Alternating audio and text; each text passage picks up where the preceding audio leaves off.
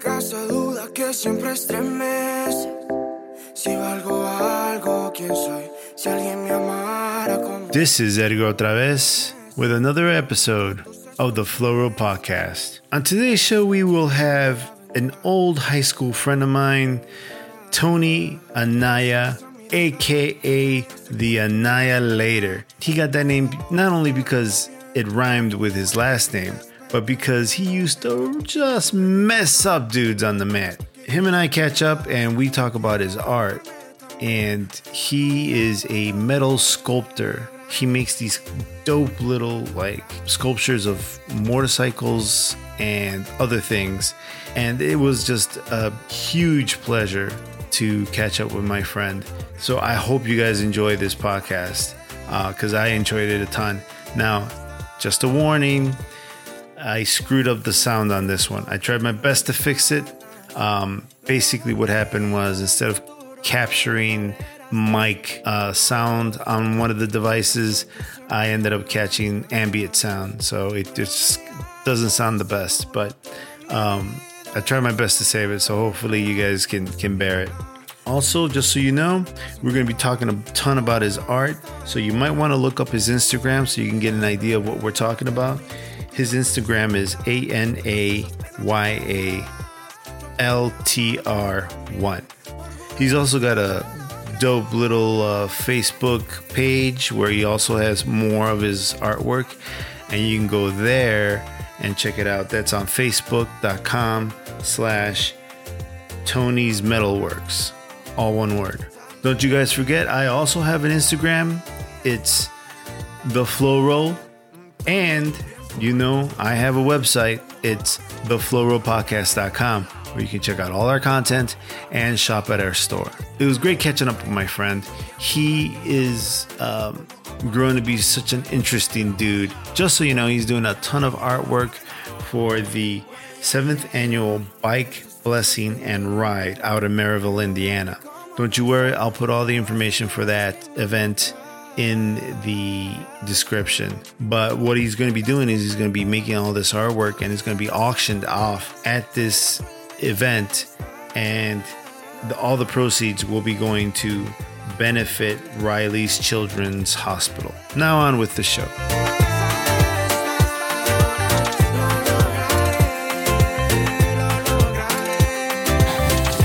So yeah, I mean that's that Dude. goes back to that. Father Zorn. Okay, so hold up. Let's start with that because, all right, so let me get started here. All right. All right, this is Edgar otra vez, and I have a good friend here today from back in the day. long Tony, time long time ago. Tony Anaya. We used to call him the Annihilator on the wrestling team, man. I remember that. Yeah, the Annihilator. Anaya was his last name. Annihilator. It just it just happened, and he would just mess up dudes on the wrestling mat. And uh, I have him here today because he. I just recently I saw him on Facebook, and you you you- you're doing some awesome, awesome, cool stuff Thank you. with uh, with art and and sculpture, but like. Uh, so we we haven't seen each other, and you said like thirty years now. Thirty years. So, so, so the first things I first as soon as we walked in, Mm-hmm. I told you because I was thinking the day you went over the house. Yeah. I was thinking when was the last time, you know, and you know we were friends on Facebook not too long ago, maybe about five, maybe more, ten years ago. yeah. I don't. And then basically after that, I was like, whoa. I was thinking went back to eighty nine ninety. I believe was our freshman year, if I'm not mistaken. Yeah. And then I fast forwarded today, man. It's been over thirty years that since, I had seen you face to face that day, and I was Did Did you not go to Archbishop? I thought you did. I did go. Yeah. So I did see you that. So you went all the way to you you you graduated. I graduated all the way through Archbishop Quigley. You did. So I left at my junior and senior year. Okay. Right. So those those two years I did them in Morton East Oh, okay. in uh, Cicero. So I finished there because we lived there. That was our. I could have sworn you finished with me. That's how that's how deep our love went. that's how deep it went. Yeah, yeah. We had a lot of really beautiful experiences wrestling with Yeah, with yeah. Uh, Father Zorn. Oh. you know, remember Father Zorn? And I can't remember the other guy's name. It was a real big buff guy. Uh, it started with an F. Uh, Fazulio or Fazul- I think it was Fazulio. It was Fazulio. yeah, something Fazulio. Damn. And I remember those days of Yeah. just wrestling and just you know, doing all the, you know, after school stuff, and we would just train for. It seemed to for me, to, you know, hours. I remember falling Yeah. asleep on the bus, go, going home, you know, down Western, you know, jumping the train from there, going on the blue line, taking it all the way. I mean, it's that's how Yeah. that's how much impact it was. That we used to have a really tight brotherhood. Yes, we did. We had a great we had a great team, and we had um, the brotherhood was huge.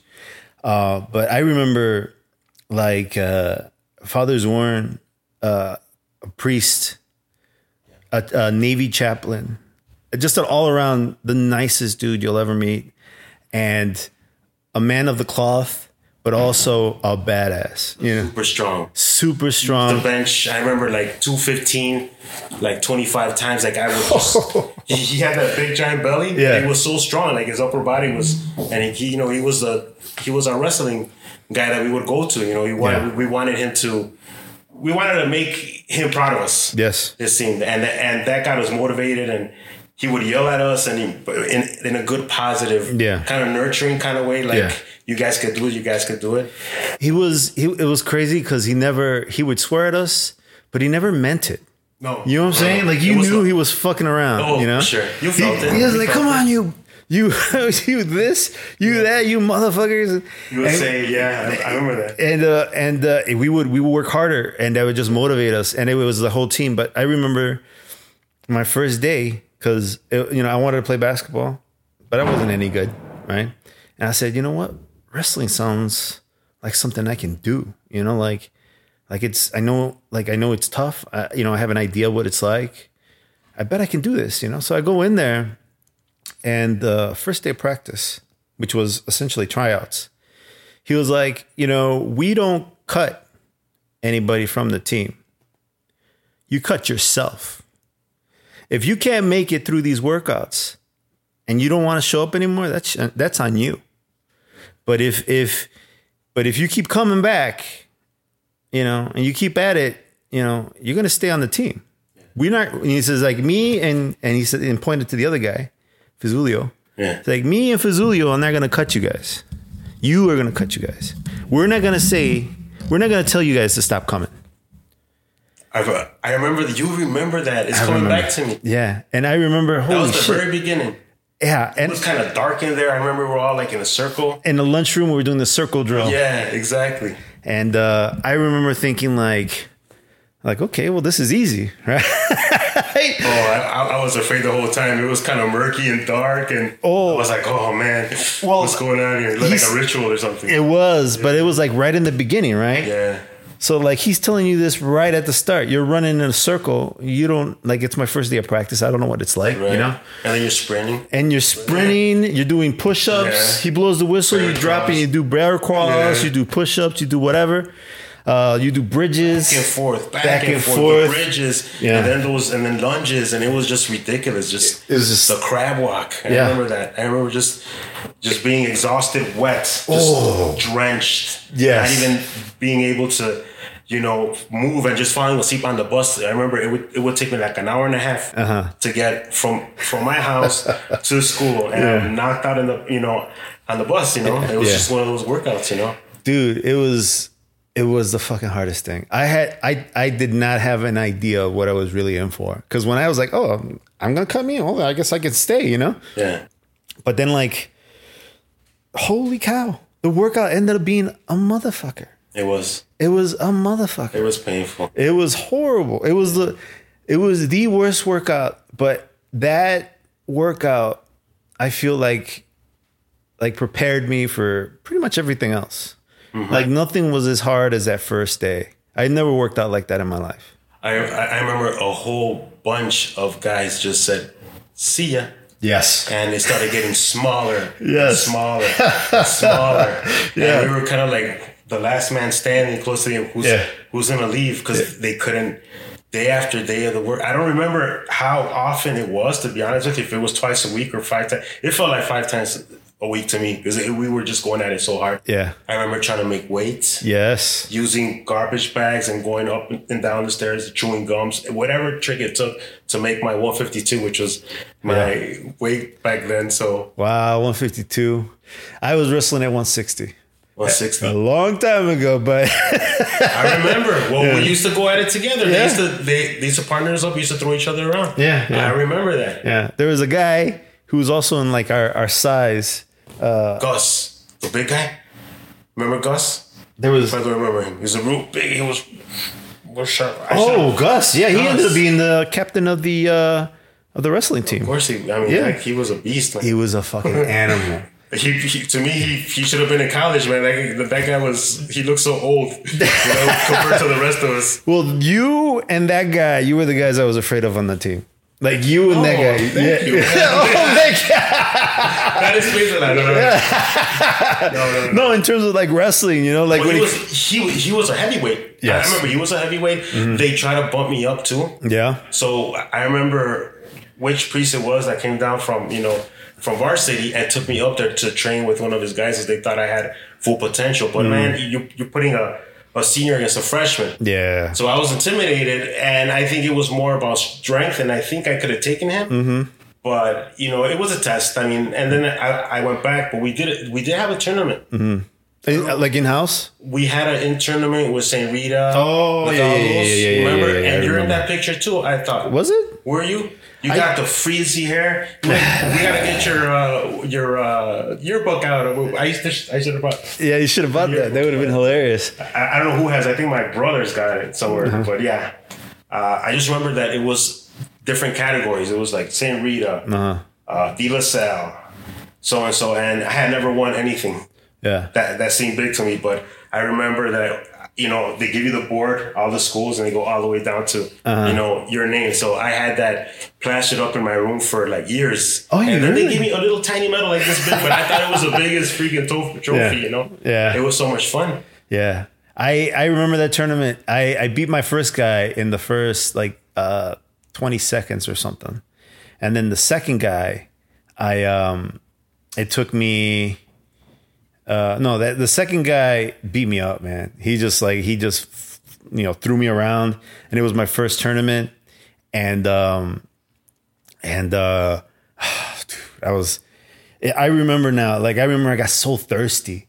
And I looked up, I looked up at coach and I said to father, father Zorn, and I said, Oh, dude, I was like, Oh, you know, get, water. And he's like, Not until not until you're done. You know, not until the break of the round or whatever. I I, I remember those. I you're bringing so much memories back of that, and I remember it, it would be like it was like a freaking drill, like a military drill. Like Yeah. you were like deprived of certain things until you did a certain amount of. No work. this or that, Yeah. and some people, at, and I remember some people just walking straight out, grabbed their stuff, and just walked out because they couldn't handle it. Dude, uh, it was it, that's hilarious. And it was the first time I ever saw anybody do, like it like that kind of shit happen where people just stop showing up.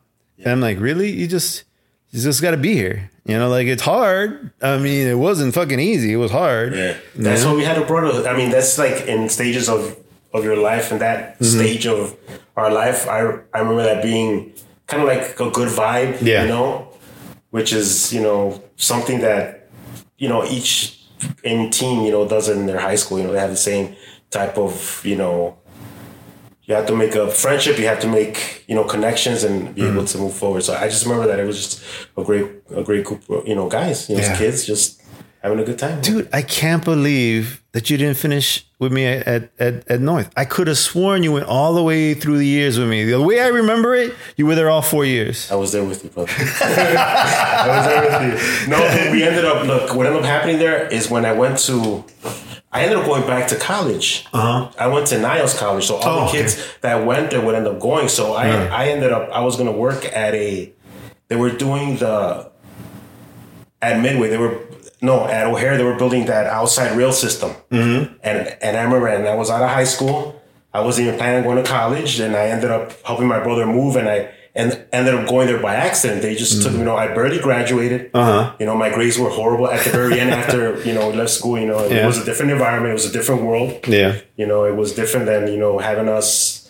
You know, being you know talking the same language. You know, believing the same kind of thing. You know, we were in a, in a Catholic Morton- school. I know. mean, not not to get racial, but Morton's all white, right?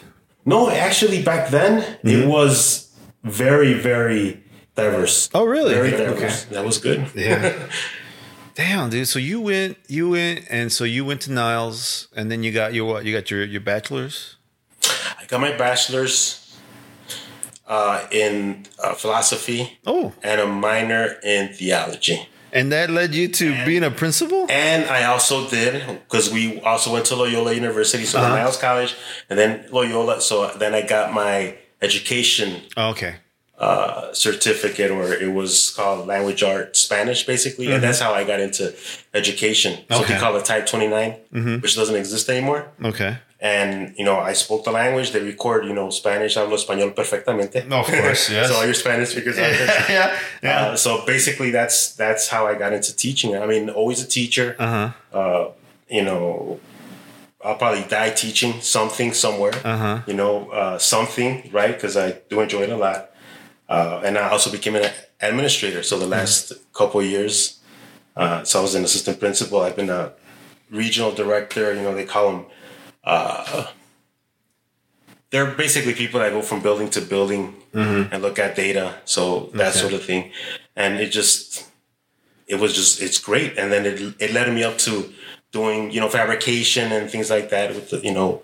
Uh, just like just got involved with it. Uh-huh. I've always been into cars. Okay. Yes. I like vintage vehicles, so then I, I started going into that route. You know, so So here's here's the funny thing, because like I was looking at your like your Facebook, because every now and then I see you pop up in Facebook, and you had some, you always had like some dope ass cars, right? most of them are not mine. They're reposts from other, you know. Oh really? I, I don't have.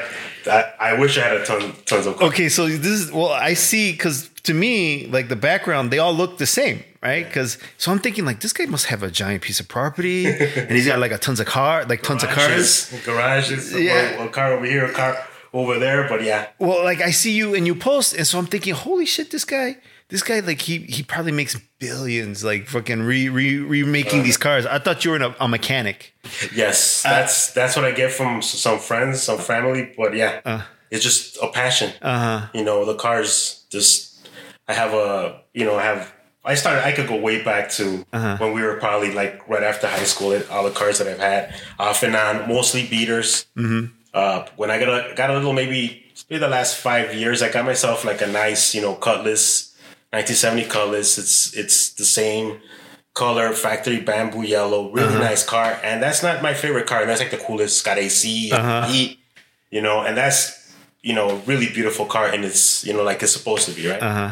And then I like the you know what you're gonna show the you know the old kind of rat rod, hot rod kind of thing. So that's always been on my mind, but because of the teaching, it was mm. really difficult for me to do that. So I always try to do it like everybody else does it. You know, when you get home, at least throw an hour or two at it, and you know, don't give up. You know, keep nip, nipping at it, nipping at it. Yeah. So that's what got me going into into building my mm. first car, maybe back, maybe like four or five years ago. Okay.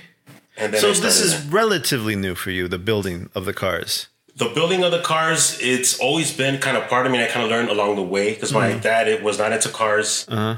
uh, and it was more just by you know neighborhood kids and, and you know their cars and just looking at what other other people did. And trial and error just like anything. Uh, but it's more what led me up into the fabrication of like the like the motorcycle. The, the sculptures and stuff. right and that's how that started. Okay, so um, because you have like I love the vehicles you post. They're all they're all beaters, right? most of them yeah, Yeah, most you of know, them, but uh, yeah they're but they're they're like the old classic badass rides. You know what I'm saying? Yes. So I look at the and I'm like, yeah, like you're like even the thing you brought out in front that pickup. yes yes I fucking love it because there's so much character. Yes, it's yes. all rusty, Yeah. and, and I know you could do better than that. Oh, for but, sure. But that's not the reason you have it. You have it because you, you're you're gonna put that sucker back together. You're gonna make it beautiful. You're gonna make it all shiny, and it's gonna be fucking badass when you're done. But you, you're driving it. I'm gonna leave it like that. You're gonna That's leave it like it's that? It's gonna stay like that. everybody thinks everybody Uh-huh. thinks that you have to have that. That's the most cheapest car that I've made Uh-huh. so far. This one right here. 1995 Mitsubishi Mighty Max pickup truck. Uh huh. Okay, underneath. Yeah. 168,000 miles. Uh-huh. Five speed. Uh huh. I did all the brakes on it. Yeah. Uh, did the back suspension. I did the shocks. I have none of everything stock. Uh huh. But I put a 47 Studebaker body on top of it, Uh-huh. and I basically did it in my yard. So I just started You know, if I would tell you nothing's OSHA approved what I did, Uh-huh. but I got the I got the cab on top of the Mitsubishi, Yeah. and I was able to build that truck in maybe about five or six months. Uh-huh. You know, and then I have another one that I'm working on a, a 51 Ford, Uh-huh. Uh, and that was a totally different project that I'm about to, you know, finish up. I would say like in May. I got I gotta admit, dude, like it I don't care what you do with that thing, it's beautiful no matter what you do with it. Yeah. You know? Cause old like that is dope. But if it was finished, it'd be dope too. Probably, You know? probably even more dope. But Yeah. you know what? It costs money. Of course. A lot of and, money. And then you gotta upkeep it, right? You gotta keep Well, it shiny and all that. Right. So that's why I have the Cutlass for. So I have that car. But I mean, obviously, you can make a business out of it if you want to venture into making it looking exactly how you want it. Mm-hmm. You would basically, to, to be honest with you, sometimes vehicles, if you dump all that money into it, they're not going to be worth as much as you would do it. Maybe something very sentimental. Mm-hmm. Uh, and I and I know, and I'm sorry for all those people out there that make millions of. What are you talking about? I make millions of money. You know? I'm sure you know, but I mean, for me to go into that, you Uh-huh. know, it would be a little bit. To me, I think it's expensive, Yeah.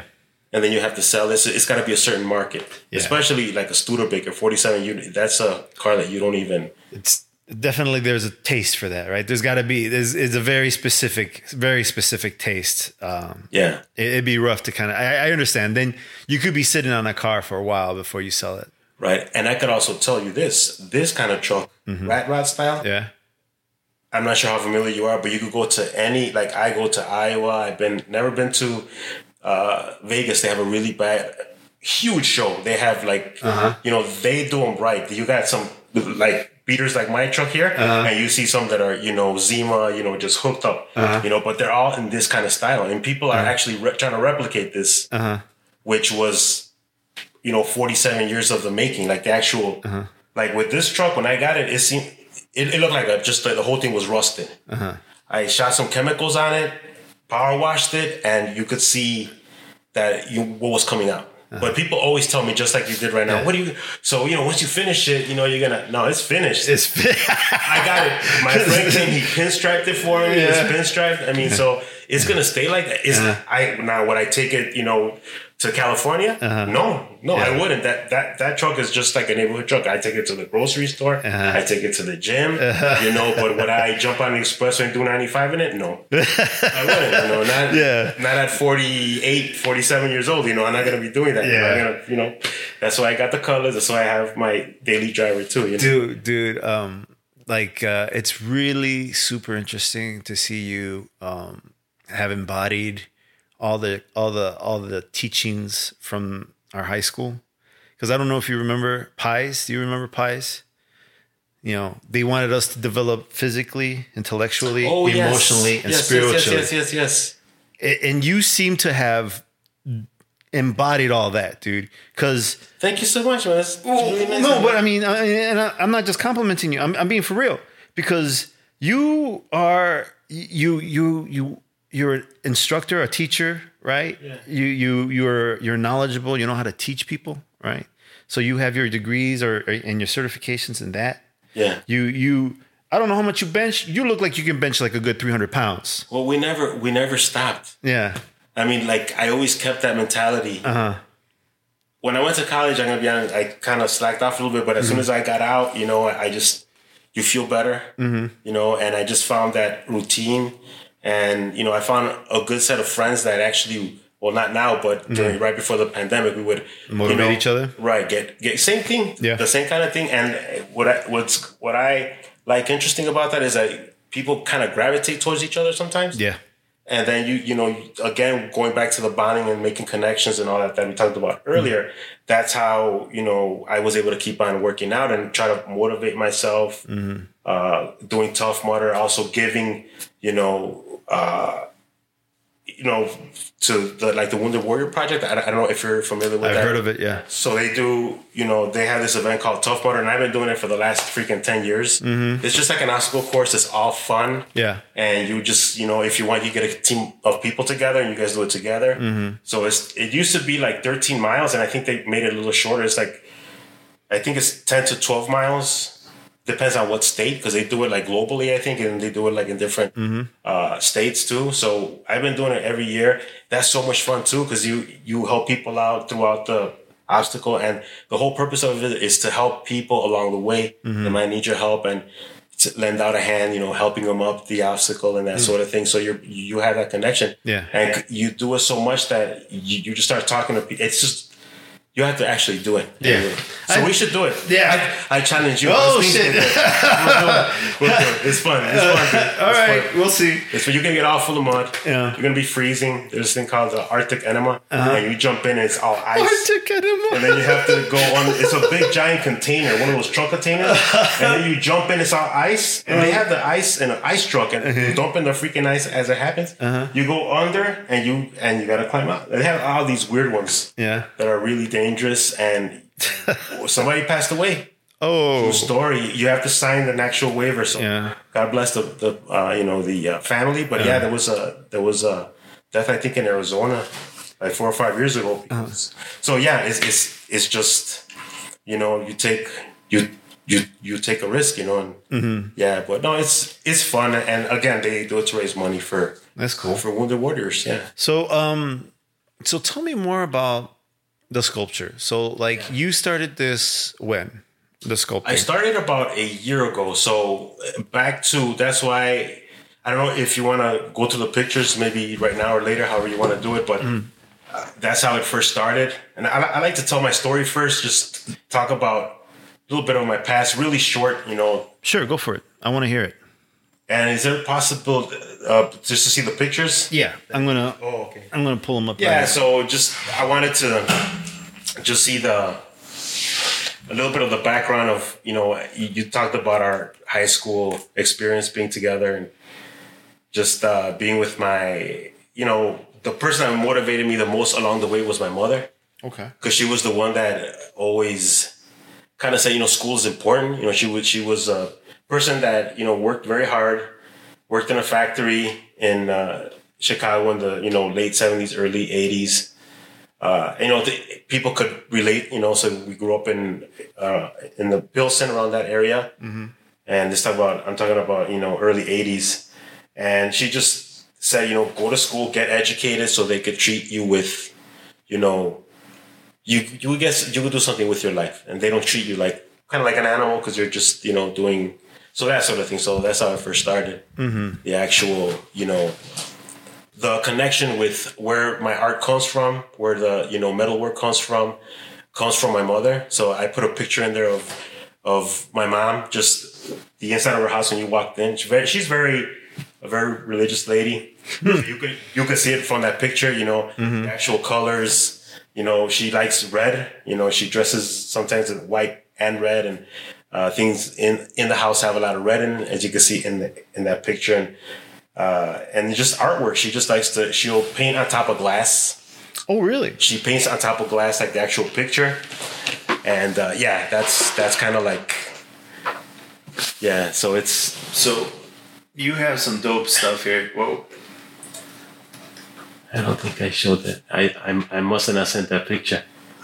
That's everything you have in there. Yeah. But like, uh, but there's some of the stuff that you're talking about. The car. Yeah. So the first, the actual truck, the actual truck, that's the 47 that's outside. That's when I first got it. So that kind of got me into the metalwork, uh, in the sense that that the whole right side of the frame was rusted out. Okay. So I, I basically, with one eighth steel plates, I actually rebuilt the frame on one side of that truck so that I could make it obviously safe, you know, to uh, drive. I never done that before. Okay. Uh, and then that's what got me started. And those are my first objects, like the one with the, you know, the hand that I was trying to make a Terminator hand. Yeah. My, my son's like, you know, Papa can make a big giant Terminator. And I was like, I could make a hand. If that's what you want me to do, Uh-huh. I, I could try. So he had uh, a actual, uh, one of those bungee uh, circle thingies. How do you call those things? What do you call those things? Uh, outside that the kids jump on. A trampoline. Oh, sorry. trampoline. Yes. So the trampoline springs, you can Oh, I see. see. Yes. So I started cutting them, you know, off, and this is after I started doing going to uh, DuPage, uh, the College of DuPage, where I took a welding co- course. It was a it was a one on one course, and they just you know they do TIG, MIG, arc, and I think with the torch welding. So we got to experience how to use all those different techniques. So the one that I, you know, that I gravitated to a little bit more was the MIG welding. Uh, and that's with the argon gas and, and oxygen. And, you know, you, you got to have it at the right temperature so that, you know, it melts properly and it doesn't move. Okay. And it's, and the, the shield causes the gas not to spark, like to send out, you know, like you get some tarnished kind of looks and you'll see, you know, at some point when you start seeing, when you start buying some of my stuff, no, no, you'll start seeing some of my motorcycles that actually, you know, what I'm talking about.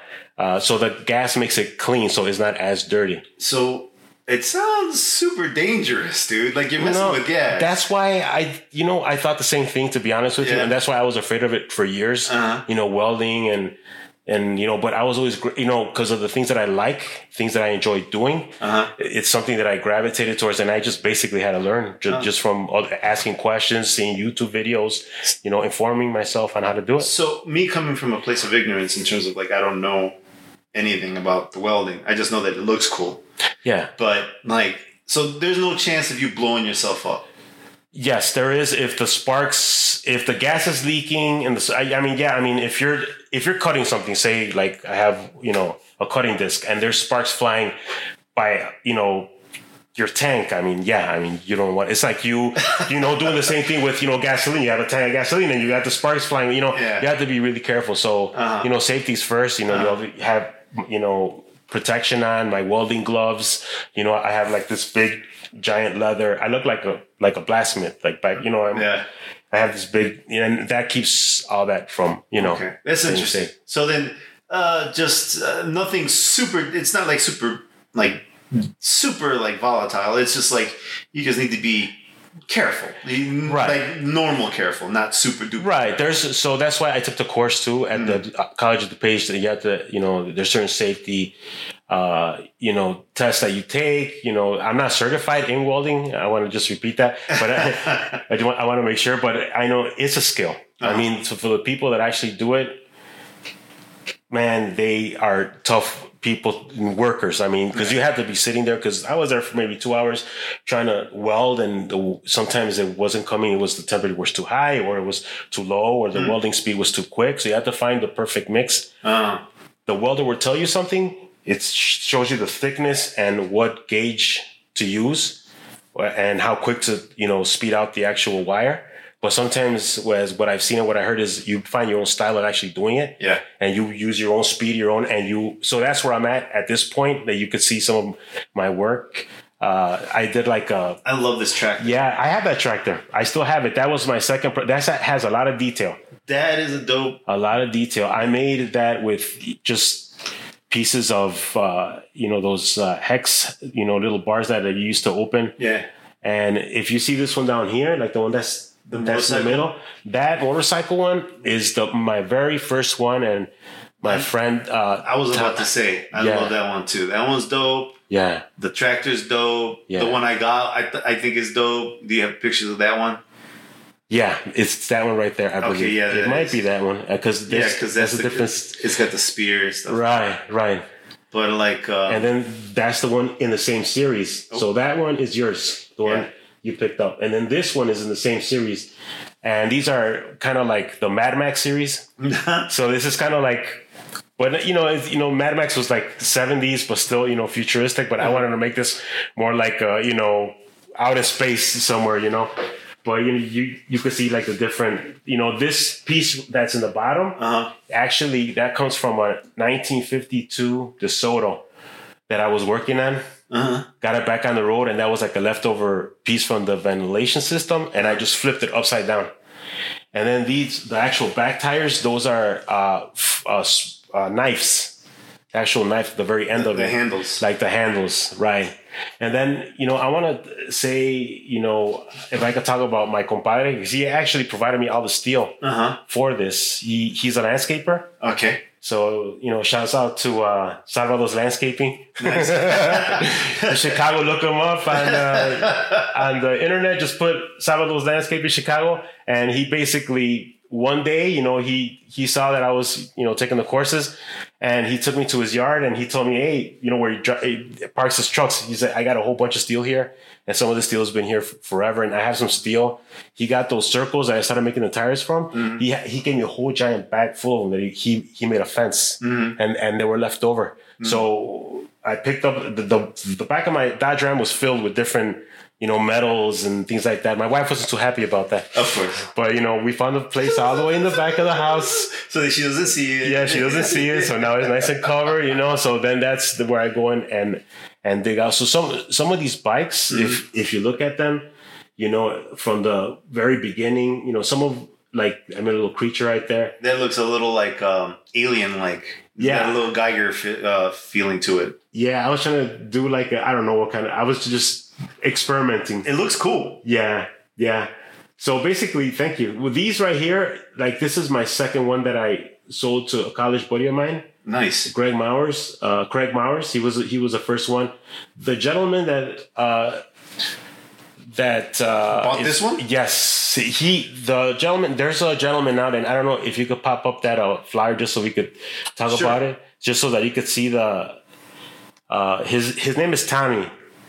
So basically, Tommy runs an annual bike blessing ride at Azuki, and the, all the all the actual monies uh, is a fundraiser, right? And they go to the uh, Riley's Children's Hospital in Indianapolis. So he was the second person that bought a bike from me. I think Craig was the first one, or vice versa.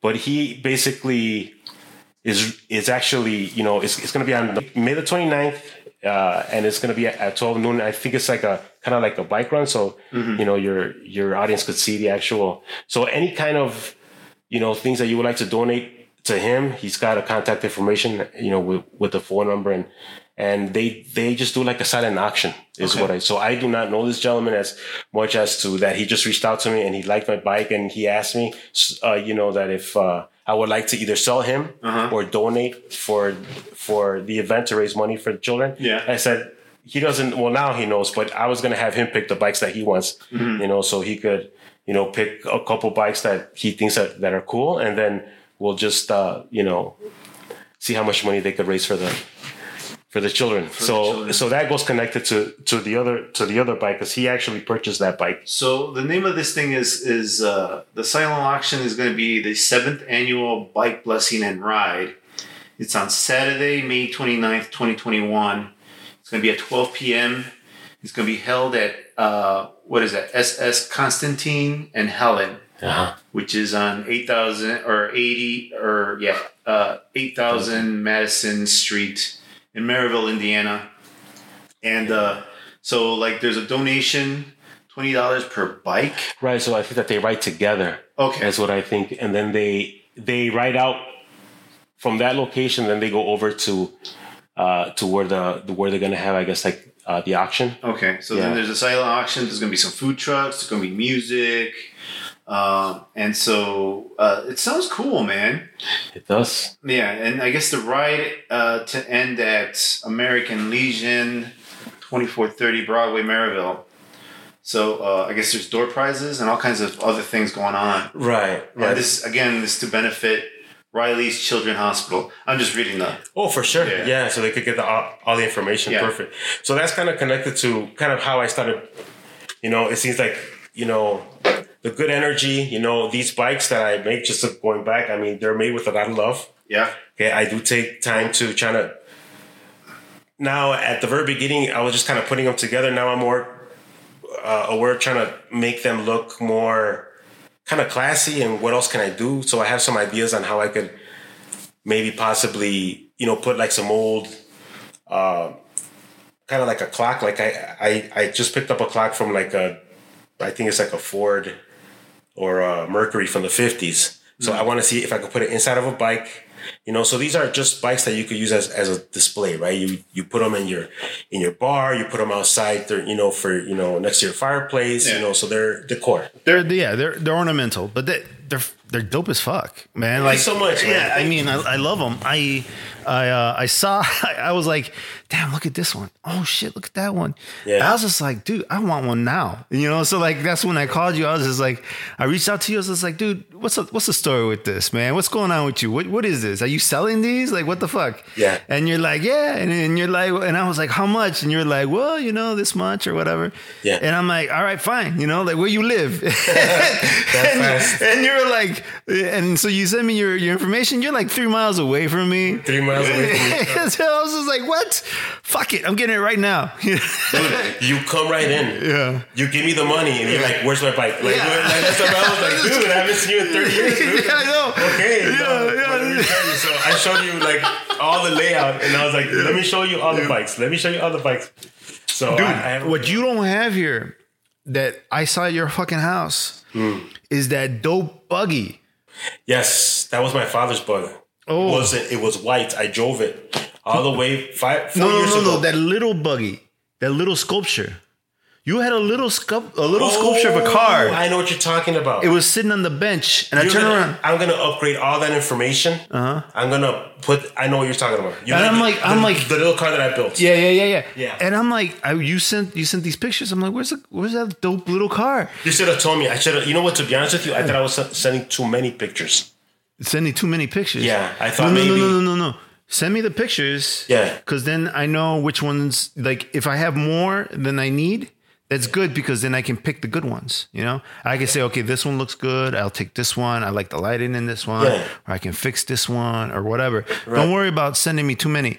I, I can deal with too many. The problem is not enough. You know, because then like I don't have a selection. Right, right, right. But like, uh, but like, I wanted, I wanted you to send me that that car because I mean, I saw a lot of stuff. You had a lot of dope stuff on your table, you. But that one was my favorite. I think that one, that one. I don't know how much you're gonna sell it for, but that should be the most. I mean, this is me That's- talking, so like, take it with a grain of salt. that's where it goes. That's because some some of the things. Um, to be honest with you, Uh-huh. you know, Edgar, I'm I'm learning along the way. So I'm trying. I'm trying to see. You know, what- now I go to Facebook. I see some of the ads, not the ads, but they're the actual like.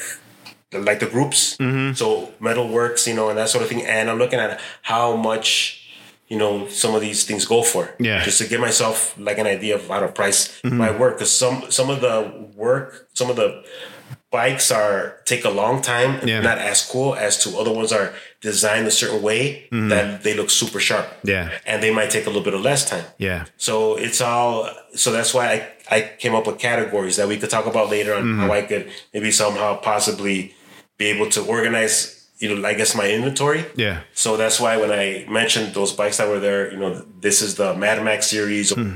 This is the, you know, the actual, uh, the the Alien series. Yeah, yeah, so yeah. So there's another one in there, and it's actually like the biggest one. Uh-huh. And I, I don't want to pull it up, I, um, but just describe it because it, uh, Okay. when I pulled it up, it stopped the the audio. perfect. So basically, what it is, it's uh, it's about two feet long. Mm-hmm.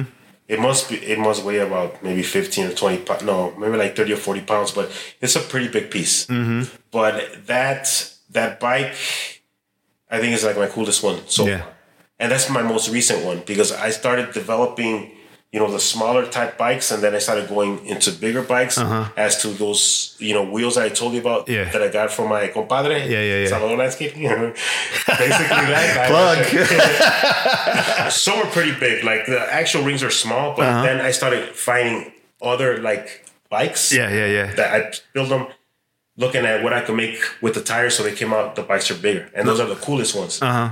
Like I used like a caster wheel for one that they must have used. I don't know for what, like Uh-huh. the warehouse, and I pieced it up with some other pieces together, and I got a fuel pump out of a fifth forty That's nine Ford That's so dope. and I used it as the like the motor, Uh-huh. but it's an electric fuel pump. Uh-huh. Uh, so it, they must have done it later, like in the '60s or something. But it's it's just little pieces like that Uh-huh. that that are you know like your piece has an actual screwdriver that I by the way found in that angle, Uh-huh. which is the exhaust, and it it just to me it just fit perfect. Uh-huh. And that handle, and I can see a lot of the, all my pieces have vintage for the most part uh, parts in them. Yeah. So they have something that's from the 30s, 40s, 50s, and it's tools, pieces of tools. It could be like a pitchfork that you used to you know make your carne asada, you know whatever it is like Yeah. that. I use on, on one of my bikes, so Yeah. things like that. Yeah, Dude, a lot of it is so cool. Here, hold up. Let me let me go get the bike because we're talking about it, and I don't have it here. I have it upstairs. Let me go bring it. okay, Uh, it'll take me a minute. okay, sounds good. So yeah, so he's he's gonna go up there and so it's something that I just uh, it's a passion basically that I you know got involved in doing this kind of work. Uh, but I do thank him, and I should have thanked him from the beginning to you know for him to invite me to a show. Uh, you know that it's a good opportunity. Uh, if you go to my Facebook account, which you'll see later, I'm gonna start op- you know actually showing pictures uh, of all my bikes and somehow maybe po- possibly be able to price them together. Some come out with uh, you know something that's uh, I think fair, you know, and and another thing that I plan to do also that I haven't mentioned to Edgar is possibly being able to uh, you know make bikes for this organization for this fundraiser in the future as well. Okay, so uh, yeah, that's that's basically what we're gonna be doing. Okay, so he's back. Okay, So, perfect. Let me see. If, so this is this is the bike, Yeah. and uh, dude, man, it is.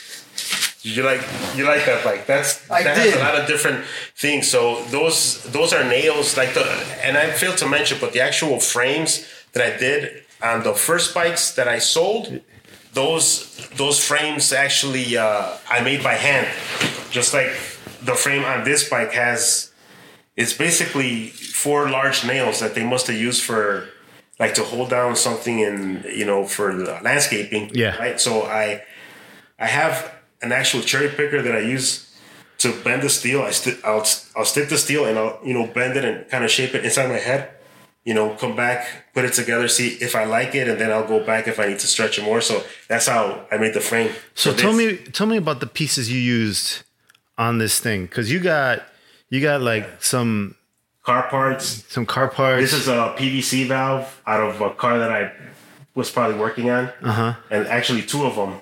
This is a different kind of PVC. This is the the uh, lifter from uh, 350 Chevy. uh-huh. This is a screwdriver that I mentioned. Yeah. That it's actually, you know, curved like this. That's how I got it. you Yeah. know. I actually cleaned this off a little. I was going to stain it. That's why there's different ways to actually make this look cooler. Uh-huh. Like, so I'm still experimenting. I shouldn't be giving all my information out there to your opponent, but basically there's this thing called flood, which is a chemical that you put inside paint Uh-huh. so that it levels. Okay. So that's the stuff that I use on like trucks, the old trucks that you know that you think is like kind of like a paint job. Yeah. it's actually it's not too bright, so it, it's not too shiny, Uh-huh. but it's kind of opaque at the same time. So it's kind of like a matte finish. And I, I I haven't used it on none of my bikes Uh-huh. except for the last one. The, the real cool one that the the Alien series that I told you. Uh-huh. That one I painted the actual fuel pump. I painted it green. But I imagine that something like that, you know, takes skill, takes takes time, it takes money. So like it's going to increase the value. It's going to increase the amount of time and how much it costs to make it. So therefore, the cost to whoever buys these things, right? So like you were in a delicate spot Yeah. where it's like, how much time and money do I spend on these things, and, and how much investment do I put in this eh, so that I can get a return? Exactly. and and so like um and one of the things i hope that we're kind of helping each other here is is like you know you you you get a little exposure i get a little exposure like we share we're, we're you know like they say in spanish man una mano lava la otra right you know so it's, like my spanish is not that great don't make fun of me man it came out good. Okay. I, I know exactly what you mean. Yeah. but but you know what i'm saying Yeah. like like um You're you hit the nail right in the head. Yeah. That's exactly so- where I'm at. I mean, Yeah. I do enjoy doing it. I get lost in it, which is really you know nice that you're able to do something and you get in the flow you you just start going and then before you notice, like so that would have that's what happens sometimes. So I have to be really careful how I'm managing my time, you know, and how I'm able to, you know, how I put these pieces together. yeah Uh, but yeah, I mean, it's a, it's this is a, a you know a paint lid can Uh-huh. opener, uh, bottle opener. This is from uh, actual torch. Uh-huh. Those little tiny tanks. you got some drill pieces on there I got some drill pieces here that I got from I don't remember from from where. God knows who. Uh-huh. This actually this handle is for uh, an actual uh, vice grip. no the actual the, the ones to cut uh, tin. So it's like a Oh, okay. Um, yeah I can't remember the uh, the pinzas. Um, yeah they're like uh, so basically it's it's like the top piece that would you would you know that you hold it and the next piece would be this and then Mm-hmm. you would have it. They, they used to cut. Uh, no, they're they're they're like shears, but they're like pinzas, like you were saying. Uh, and yeah, just just different parts. This is from an actual bed Oh, okay. of the actual uh, bottom of it that hooks Uh-huh. on somehow to something. And yeah, just uh, the pieces that I found, they they just you know, I look at something, you know, sometimes I'll change the design and Uh-huh. I know this didn't work at all, and then you know, but for the most part, as they start start coming together. I start kind of envisioning it inside my head how I want it to look at the Uh-huh. very end, and, it, and, and that's how it comes out. So it's really super interesting. Yeah, You can put it down so that you don't have to hold it the whole time. But like, um, it's really super interesting to hear you talk through your process because um, it sounds like you're like you're sketching with metal yeah, because that's what you do when you sketch. Like you, you, you, you have an idea. You say, okay, I want to draw, you know, a woman, right? And you know, a woman has, you know, depending on the woman, she might have long hair, she might be tall, she might be thin, she might be whatever. Uh, but you're deciding as you put the pencil to the paper. You're doing the same kind of thing.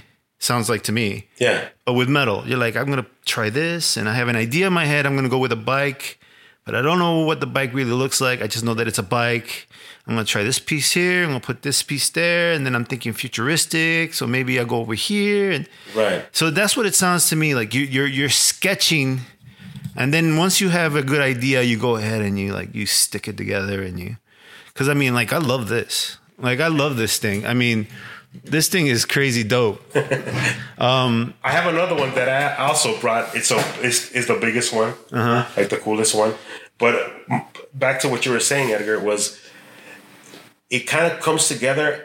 As, so I don't really plan it, to be honest with you. Yeah. I just I look at all my stockpile. I I, I have little like containers where I keep all my steel. I have some buckets. Yeah. And something comes to my mind that I know that I have, Uh-huh. and I'll pull that. Oh, this will look good here Yeah. oh, oh, that's gonna look good. Oh, and if I twist this over, and sometimes I'll change the design of the frame of the motorcycle. to fit what you have. Right, and I'll do like a chopper style as opposed to so one of my series is uh Street Fighter series. Oh, really? So you'll see those bikes uh-huh. and they're super cool. They're uh-huh. different. One is made out of a chain, you know, that you know bikers wear, you know, the, the ones that you put your wallet in, those really long chain and you uh-huh. see it like integrated into, in, into the frame. And sometimes it's hard because some of that material it's kind of like pot metal kind of thing that it's not it's like cast it's not that good of you know of a weld so i have to go to the stick welder sometimes and switch over from the argon gas Okay. and what that does is it like how can i make this chain stay so what i did is i found that if i stick a you know like a screw in and i weld the tip of it i could hold the chain without having to so little things like that I see. so, you know, that's how the design kind of comes up. But mm-hmm. Yeah, sometimes I just build a frame. I have like a little piece of metal where I put the bikes and I start giving them shape and I start putting oh. different things on it. So you have like something to hold it in place as you're working. Right. Okay. So that I can, and I'm also going to soon talk to your, you know, now that I'm talking to your audiences, mm. I'm going to do like a kind of like a YouTube channel of, of what I'm doing. Dude, yes. So I could just walk like one piece from the beginning to the end, you know, Dude. bending, cutting, so that I want to be able to show people, give back. Know, uh-huh. the whole thing, just like you know, Tommy's organization that he does, that he that, that he raises money, is always trying to give back something. Like throughout what we've done, we mm. talked about even back from high school with Father Zorn. Mm. You know, that man, you know, he was dedicated to us. He worked. He wanted you know, the, he he was building us. He knew that he was, and he told us he was building us. He was making us better, mm-hmm.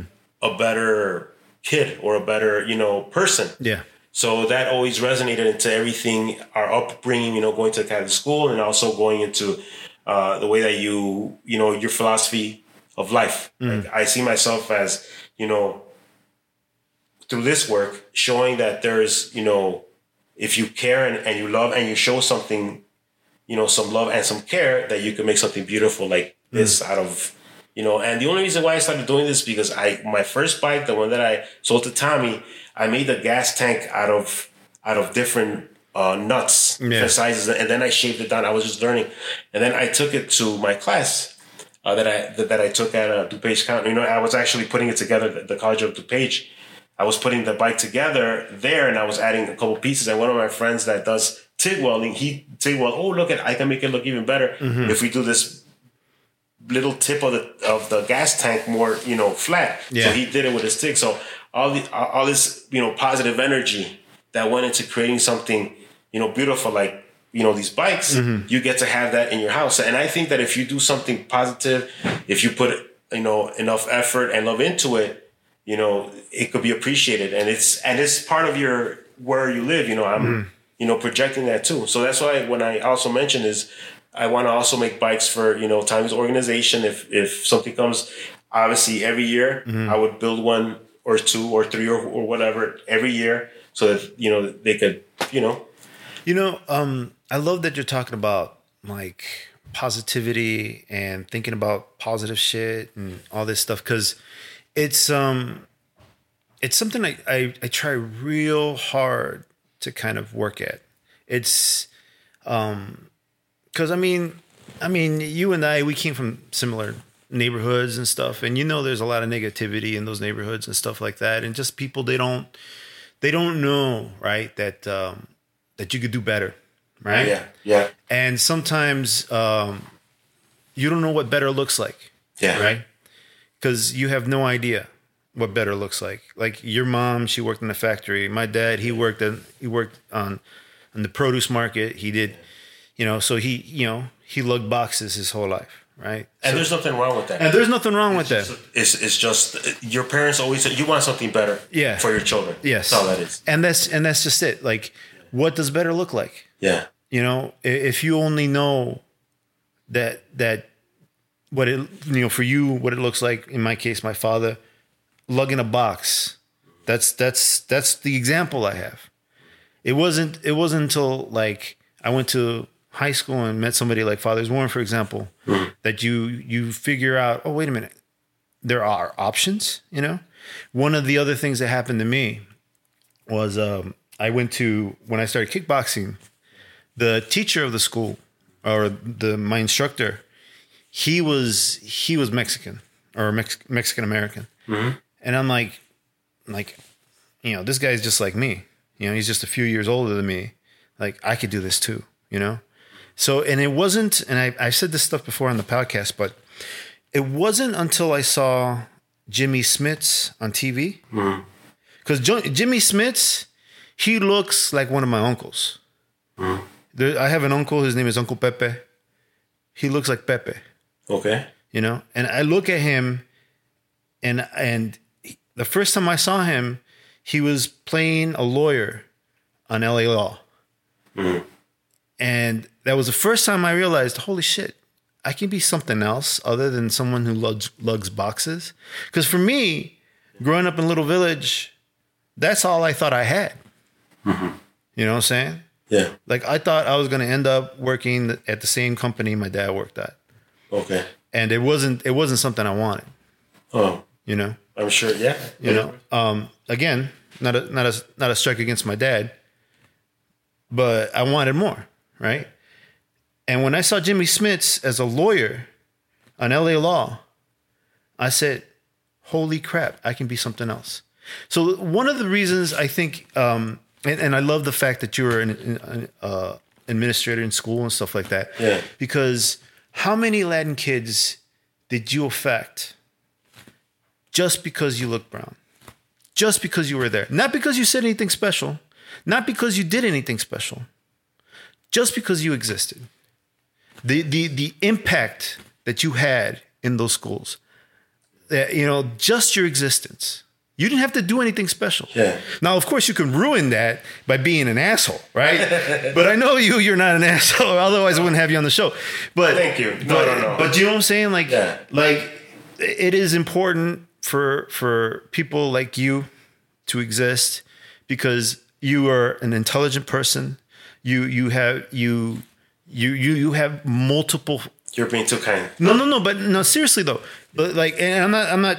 I, I do this to a lot of people on the on the podcast, and I feel like some people don't realize the impact that they have. Yeah. I, I, but like, like, um, because like my instructor, this kickboxing guy that I told you about, I haven't seen him in for year uh, in years, but I think about him all the time.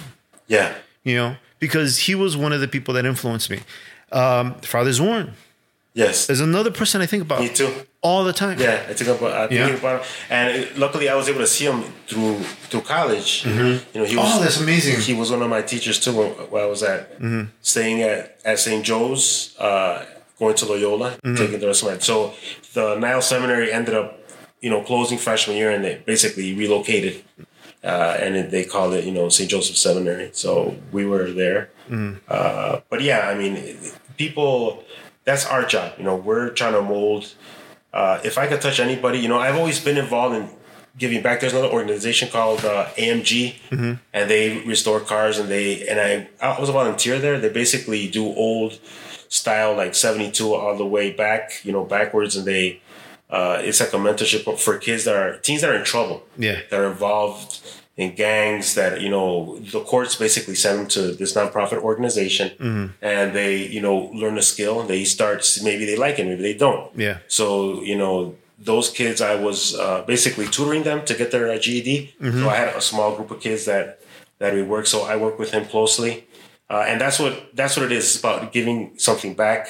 What you're saying you know resonates you know is always trying to be positive, you know, having positive energy and just trying to work at getting better at what you do. And yeah, I mean, so many kids have come up to me as adults. Ah. I mean, once I was traveling to Mexico and a kid came up, he was a grown man about three or four years ago. And And, you were in Mexico? and I was in Mexico. And Hmm. it turns out that when I was in Mexico, when I was a student, Uh-huh. right, uh, back, I don't know, I want to say maybe 15 years, maybe 20 years. Uh-huh. And he was a little kid. I, I mean, he was like a fifth grader. I think I was teaching fourth or fifth grade during that time Uh-huh. uh, at Hamline School, back of the yards, 47th Uh-huh. and Bishop. Uh, and that student, hey, Mr. Naya, like he started talking to me. Yeah. like, okay, I know because it's happened to me before. But he he actually became a teacher Oh, that's wonderful. and he stayed in the same community Mm-hmm. and and he worked and uh, his sister came up to me talk, i don't remember her to be honest with you i don't know Yeah. if she was younger or older than than him and still making connections throughout you know but yeah yes i mean any anything that's going to help the kids i mean i'm still learning at 47 on how to do things Yeah. i mean this is the first time that i ever started venturing into doing this kind of art i mean I, i've always liked to sketch and do Yeah. that sort of thing but i had never done something like this uh, and that's what the message is is you're always growing you're always you know that's what the human spirit is you're always trying to figure out how to do things better. Yeah. how do how how do your children you know how are they gonna be in the future? You want them to be better than you. You want them to be successful. Yes. uh, and you know that's the same message that you saw with your father. You know you the message to you was i want to be better. I want i don't want to haul boxes. I don't i want to do something else. Yeah. so it's it's that's the same thing I want to do to my son. I want him to see me and see I want to be better, or I'm going to help him try to be as the best person that he could be. You know, one of one of the uh, one of the most uh, influential lessons I learned from my dad was uh, he took me to the water market and he made me clean out. I was like a little kid. I don't know, thirteen years old, twelve years old, Yeah. a little guy. Okay. I wasn't in high school yet. He made me clean out a dumpster with nothing but water, with like rotten watermelon. And to this day, bro, I can't stand the smell of watermelon. I can't. I can't eat watermelon. It was a it was a trauma. It was. It was. So what happened? How come you were cleaning a? He, you? he took me there because he felt that I had it too easy.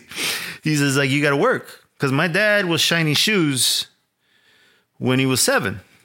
You know, six years old. His his dad. Imagine being a young kid, mm-hmm. Going out in public, putting yourself out there at such a young age, and and sh- and shiny shoes. And so my dad, his dad left when he was young. So my dad became the the breadwinner for his family in Mexico. Okay, so my dad had been hustling ever since he was seven years old. Okay, so then when I was like fucking, you know, imagine that man, yeah, you know, hustling his whole life, and then he sees my fucking ass just sitting around.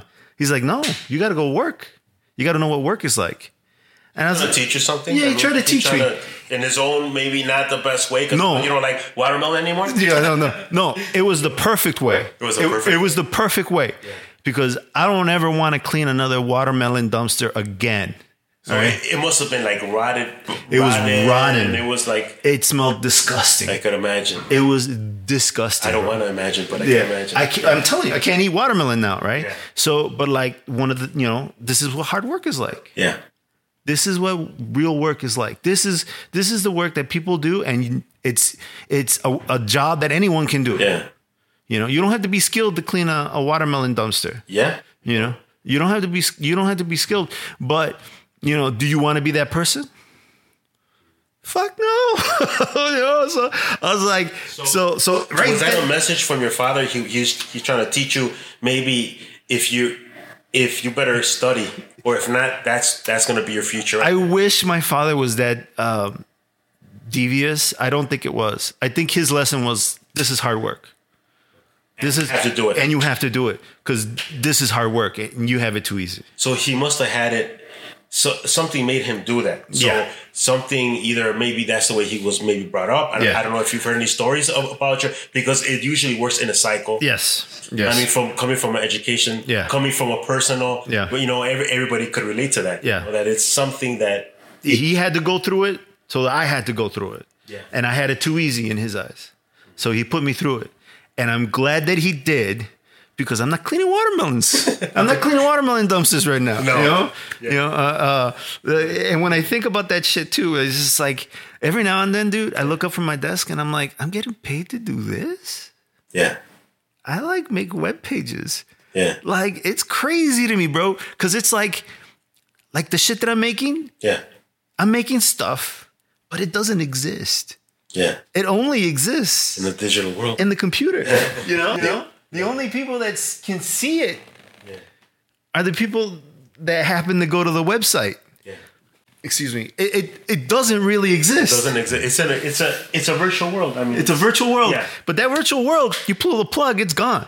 yeah, This shit right here, for example, mm-hmm. you know, you made it. It's hard. It's not going anywhere. It exists. yeah. You know? unless you leave it outside for like maybe ten years and it'll rust. What I mean? Mm-hmm. But yeah, but, But- you're right. I yeah, mean, yeah. it's It's different. Fringe. Yeah, You know, it's Yeah. this is still going to exist. Not that it's bad or worse or anything like that. You know, I, I like the work that I do, but it's just like it's crazy to me that I get paid to do that. yeah, You know, Yeah. It, it's not lugging boxes. It's is it difficult? It's mentally challenging, sure. Of course. there's other there's other aspects of it like dealing with with clients and internal clients and people and wants and needs and deadlines and whatnot and that that part of it is challenging right because people you know for whatever reason there's deadlines that sometimes are uh, I don't want to say unreasonable, but just you know, just too short and not enough time, you know, like stuff like that.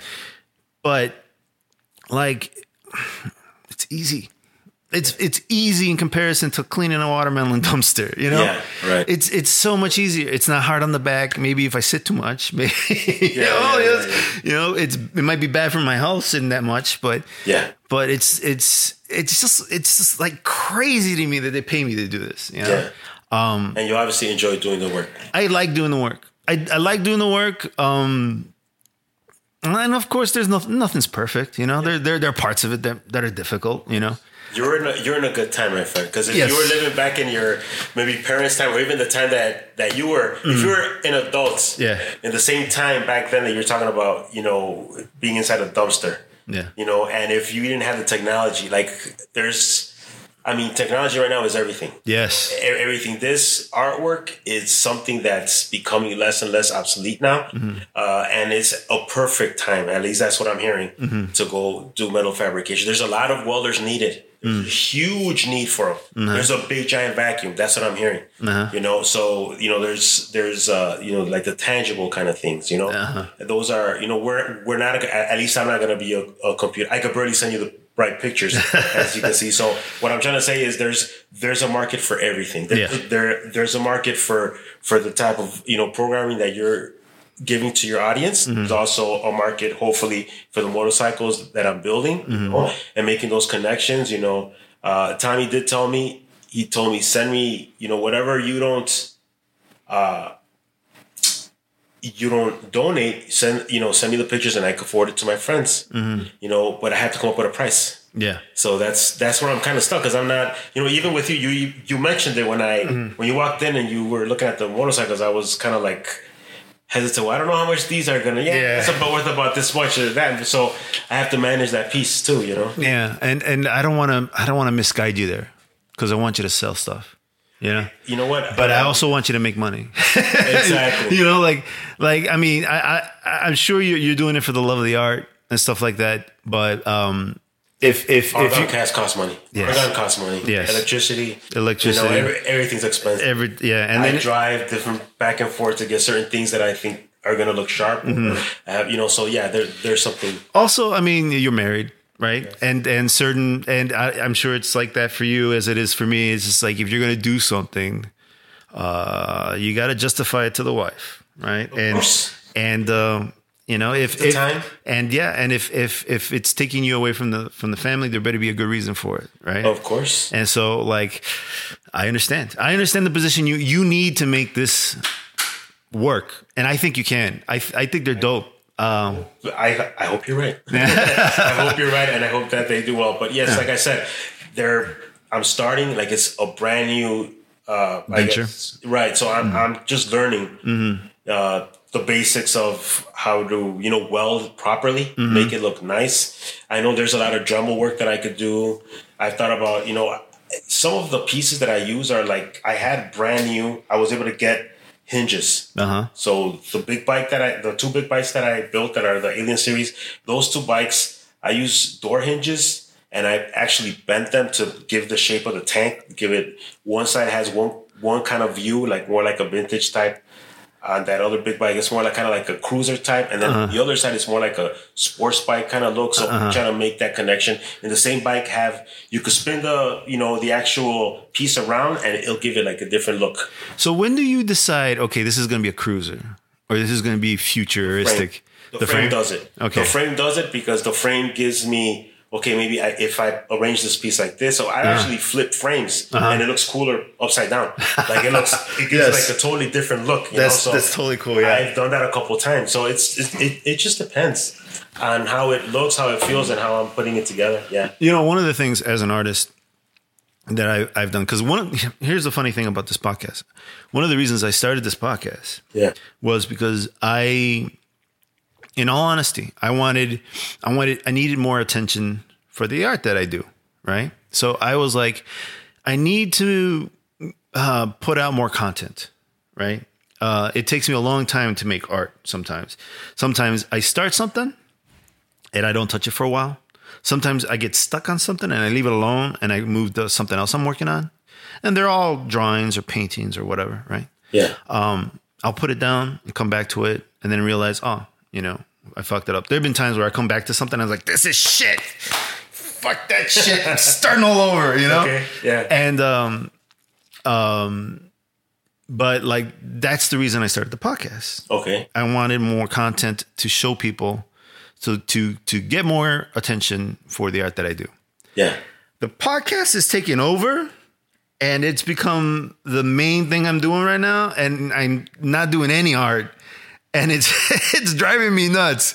Um, I mean, How I- come? If you don't know what I mean, sorry that I interrupted. it, it's it's um, how, why is it that I'm not doing art? Yeah, because you have to like you should not let your passions kind of go. Yeah. Eh, Not that you're letting it go. No, I'm not. What I'm saying is why. So the question is, how come you haven't? I, that's a good question. I think the real reason that I am not doing art right now is because I'm procrastinating. Okay. You know what I'm saying? Like, like I'm letting the You're being podcast. real? I mean, yeah, you're saying it? I think that's what it is. I think I'm I'm letting the podcast take over Okay. um, because uh, it's it's it's a little easier on the soul, right?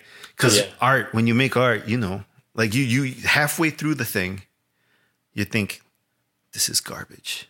I fucking hate this. You know, I've done it. and and and then and then you you put it aside. I've gotten to the point where I'm like, okay, I'm not gonna. I put a lot of time on this, Yeah. I'm not gonna throw it away. I'm just gonna hate it forever and put it on the side, Sounds and then yeah. come back to it later. And then sometimes don't you get like a boost though? Like Yes. sometimes doesn't it happen like oh and then you start putting it together like wait a minute Yeah. wow There it is. that's where I need it and Yes. sometimes you're stuck and you have to walk away from it. I do that all the time Yeah. with my bikes. One of one of my bikes I had already made it. Mm-hmm. But I didn't put it properly together in my mind, Uh-huh. and it sat and I sat and I took that thing apart and I put it back together in, in a different way. So I mean, Mm. Yeah. and I'm sure that happens to you too. It happens exactly the same. Yes, like one of the things that it like like I said, what you're doing there is what I did when I crumple it up and throw it away and draw the same thing all over again. Okay, Excuse me. but you still have it inside your mind. You want it to look yeah, a certain way. I have I have something in my mind. I want something to look a certain way, and sometimes like the proportions are off, or maybe like the body the the I made the body too short, or I made the body too long, or I screwed something up, and I shouldn't have screwed it up. And then when I get to a point where I'm where I see it, what kind of pieces are you talking about? Now? so like um You got me curious now. I I have I have like uh, the couple the couple pieces I have um, on the website. They're jujitsu related drawings, right? So I have Oh, okay. I have this one shark one that I've had for a long time, uh, and it, it's just a, a shark, a man shark, uh, choking out another dude, uh, a human underwater, right? So they're sinking in the water, and this guy's Is it like anime type of drawing? no, it's just an it's an illustration. Like Okay. I'll send you a link, you'll see what I'm talking Okay. about. But like I do stuff like that, and then I do whatever I feel like, you know, in between, you know. But those are the kind of things I prefer. Yeah. Um, But you know, like I'll draw a skull or you know, it's like, yeah. Sometimes I feel like when I draw a skull, I'm like, oh fuck, everybody draws a skull. You know, like that's not really inspirational. Like you could do your own kind of skull. Yeah. Your own style, your own twist. yeah, I can put my own twist on the skull, but there's like a thousand people, a billion, a billion skulls out there, right? So like, what am I gonna do with a skull? Another fucking skull, you know? So like, uh, sometimes I'll make I'll make something like to make fun of it. Like, like, here's another fucking skull, like you know, like you know, add it to the fucking pile of the skulls out there. But um, but uh, you know, I'll I'll I'll start drawing something, and like you're saying, Yeah. it might be, you know, um, I'll, I sometimes I make these demon heads, right? I'll make this head of a demon, Yeah. and um, it doesn't look like I like I want it, right? Okay. And I'll I'll I'll I'll put it down, think about it later, come back to it, and then when I look at it, I still fucking hate it, and I was like, I rip it up and toss it. And draw the same fucking thing all over again. again, it's it's Yeah. stuck in your mind. Yeah. That's what I'm saying. A certain, but you still don't like it. Even even though you draw it, do you draw it differently? Eventually, eventually, I'll like it. Okay. you know but it's modify it. but like you and i'm sure you, you you're feeling this Mm-hmm. uh you never like your own shit it's part of the plight of being an artist Mm-hmm. you know you see all the imperfections in the things you do Oh yeah. because you did it I see the welds that are, you know, this. I mean, to be honest with you, Mm-hmm. some of the bikes, they because the welds haven't been strong, like I said, Uh-huh. they've, you know, I toss them around in the sense that I'll move them from one place to another, Uh-huh. and then something will start to feel loose, and I have to go back and I, and I have to put more heat and then make sure. Yeah. So I think I have it down properly now. That now building the bigger bikes, Uh-huh. that I know that they they're more they're sturdier. yes You know, you could actually pick it up, you could carry it, you know, you could move it around easily. Yeah You know, but you see you're the only one who notices that shit you're the only one. yeah Yeah. nobody else is gonna notice that yeah, i'm sure there's probably It's stuff the same thing with your art. Yes. That's what I'm trying to tell you. Even Yeah. though you crumple it up, somebody Yeah. would have been like, "Oh man, that was awesome! You should have. Why did you? Why did you smash it up like that? because it sucked it fucking sucks i hate myself Critical of yourself. Yeah, you know, I mean, that's just the way it is. It's just like uh, that's just the way. Uh, here, I'm gonna put this down here. Um, yeah, th- yeah, Because you're because you're passionate. well, I, About I the don't, work. I don't know if it's passion. Um, maybe it is. I think it's. Uh, I think it's only. be- I, I think it happens because you're, you're so self-critical, right? You, and, and you're aware of all your mistakes, right? And uh, and but nobody else. Uh, to the untrained eye, I'm sure it looks wonderful, right? But Some people have told me, you know, that I've heard they're like, I've seen some people, and I'm talking about my own family. Uh-huh. I mean, before the pandemic, when I had built the first two bikes, Uh-huh. uh, you know, some people look at it. "Huh, and then other people will be like, "You like, oh man, you're Yeah. they're cool," you know, and that's kind of what I'm trying to project. Like, Uh. I don't know if you look at your bike, it's Uh-huh. symmetrical. The parts fit together. You know, it, it's got a certain style, Yeah. a certain look to it. You know, and and you could make it better. Mm-hmm. You could you could Dremel the whole piece out of it. You could you know, but some of the that kind of like rustic type of look, it's it looks cool. I mean, some. Yeah. people like it, some people hate it. Just like that truck that's outside. Yeah. Some people like that it's rusty, never oh, open, never painted. It's not the first truck that I have like this. I Yeah. have a 52 International Harvester. I've had uh, a 40, a 50 Ford F100. They were all stock. You know, you three on the tree, that that kind of thing, Uh-huh. and they have a certain style. And then you get into you know like the rat rod stuff, and so that this is kind of the same kind of vibe. You know, when I build them, is you know for somebody's bar, Yeah. somebody's you know spot. Like I'm, I'm not sure where you keep your bike, but I'm sure it's in a place that's gonna look cool. You know, I have it in the office, but I'm gonna. I, I'm trying to find a good spot. I think I'm gonna keep it in here. okay, You know? Like cool. I'm gonna get a few more pieces. All right. Like maybe maybe not just yours, but other pieces too. Get some pieces from you know other people, other uh-huh. artists that might be coming in. One of the things I want to do too is, is like I want to like with this like with this wall. Eventually, I'm gonna I'm gonna I'm gonna put up a piece of graffiti or something up here Okay, or something. I'm gonna paint something and throw it up you're there. gonna do like 80 style. I'm gonna go like yeah, bubble letters and shit. Yeah. Yeah, those big, yeah, boba, yeah, Yeah, kind of like with the logo that I have. I'm gonna go with that kind of style and just throw it up and just be goofy, you know. Uh, nothing, nothing super dope, you know. Just something like goofy and fun. Okay. Um, but yeah, I wanna, I wanna throw, I wanna paint a few things and throw it in here because it's pretty Okay. plain in here. Well, you actually have the walls for it. I mean, it's Yeah. there. You have those nice white walls that you could start putting your, you know, Yeah. Well, here's the thing. Here's here's because I'm a fucking crazy person. Um, I'm I'm gonna put it on canvas. yeah, only because otherwise I just throw it on the wall. But the only reason I'm going to throw it on canvas is because it'll take me two weeks before I hate it. Well, Yeah. really. So Yeah. you want to change it? Oh, eventually I'm going to want to change it. Well, that's true. I mean, Yeah. why would you paint something permanently where you could remove it? Yeah. You know, change it. So the canvas piece. I mean, it's just like the, the artwork you have here too. Yeah, this is these are just posters I picked up at a five dollar place. Okay. But like I'll throw up I'll throw up some some canvas stuff. Yeah. and then uh, I'll probably go nuts and keep painting.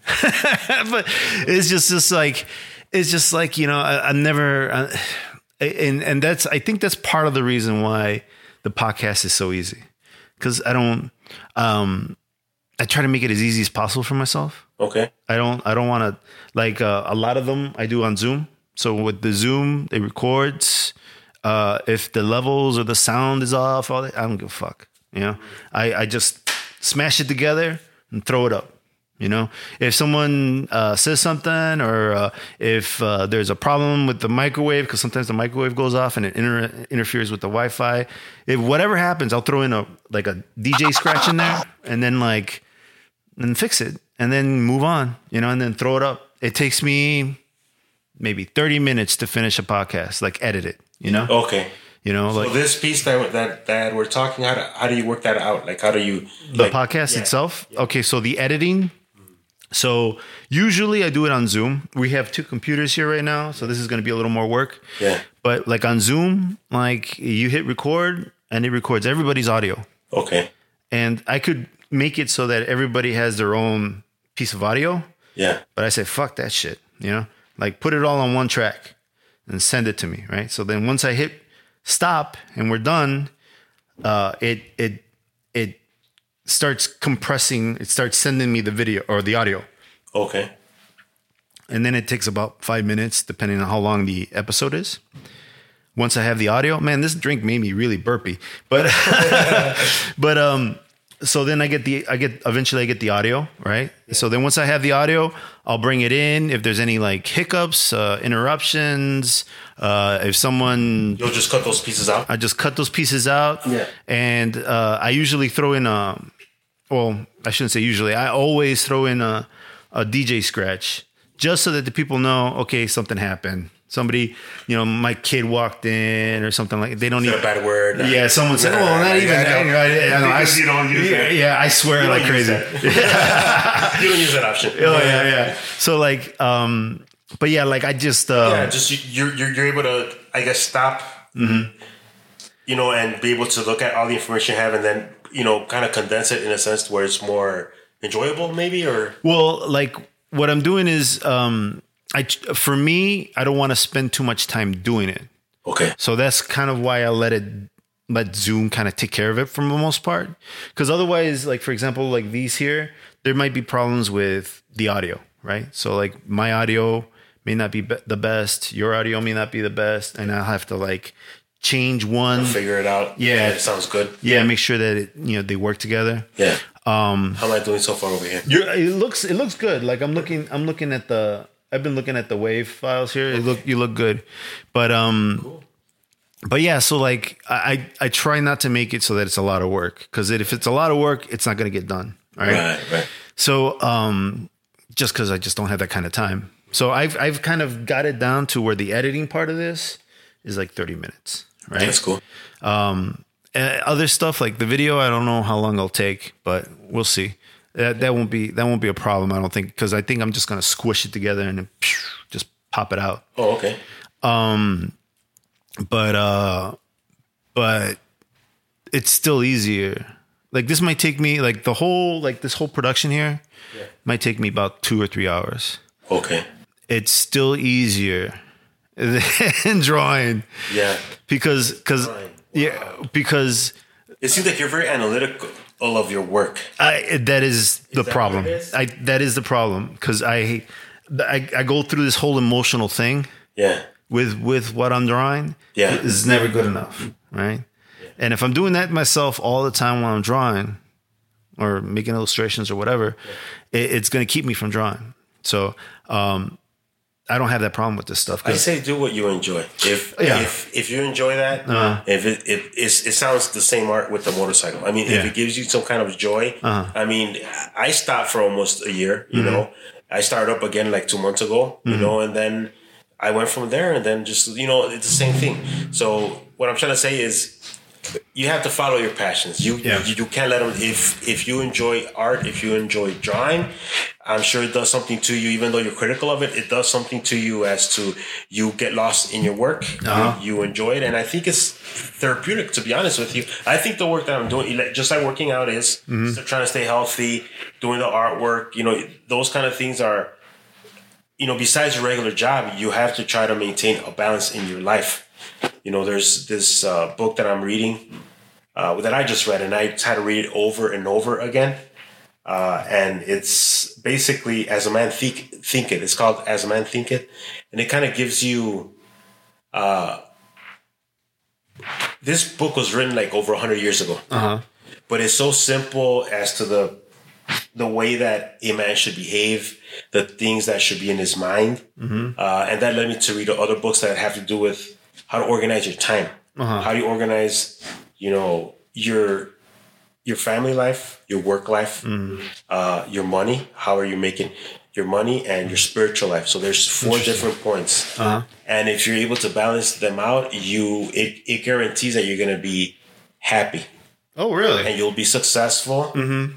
Your wife, your relationships with your friends and your family will get better mm-hmm. because you're dividing your your time up, hitting those four different steps. You know, the spiritual side, mm-hmm. the you know the, the doing things with your wife that you need to do as to do nice things every day for her. Yeah. Even though you guys are in a fight, Yeah. make sure that you take care of your family. So that piece of it would be, you know, you know, say saying sending a nice text to her, saying something nice to her.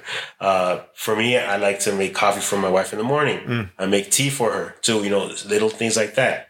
Uh, you know, she's working from home and she needs, you know, nutrition, food, and take a break. And she sometimes isn't even able even able to you know go to the bathroom because she's so busy and you know doing little things for her. Yes. Even though you guys are angry at each other, still do it Yeah. uh, take care of yourself physically, what you're eating, put in your stomach, uh, and the things that you're listening to. You know, always feed your brain. You know? Yes. So I started not. This is not something. This is more new. The last five years that I started kind of doing a lot of self help, uh, self help type of books, uh, and kind of like motivational type of books, and that kind of led me to what I'm doing now. To be honest with you, uh, and then just trying to figure out a way to be a better person. Yeah. It's all connected. It's all connected. Everything that you do in life, us talking, I mean, it. I don't believe that it happens by chance. Sometimes it just I find it super interesting that you live three three miles away. You know what I'm saying? I'm telling you, man. That was like what it was meant to be, man. I, seriously, it's like, fate. so but there's there's also like um sure I, I think there's a part of that in there um the other thing though too is just like i agree with a lot of things although i i don't know about the happiness part um uh i have i i feel like and uh this is a thought that comes from like stoicism and also uh, I don't want to quote this guy because he causes a lot of trouble. So I probably I'm going to tell you, but I'll probably scratch it out. That's cool. But uh, Jordan Peterson, I'm sure you've heard of him. Um, No, I haven't. he's he's one of the he's um what is he? He's a he's he's a professor. He's gotten himself a lot of trouble for um kind of being uh, a right wing darling, right? Uh, I am not a right winger, just so that, you know. I don't actually kind of I try not to subscribe to anything, but I'm probably a lefty.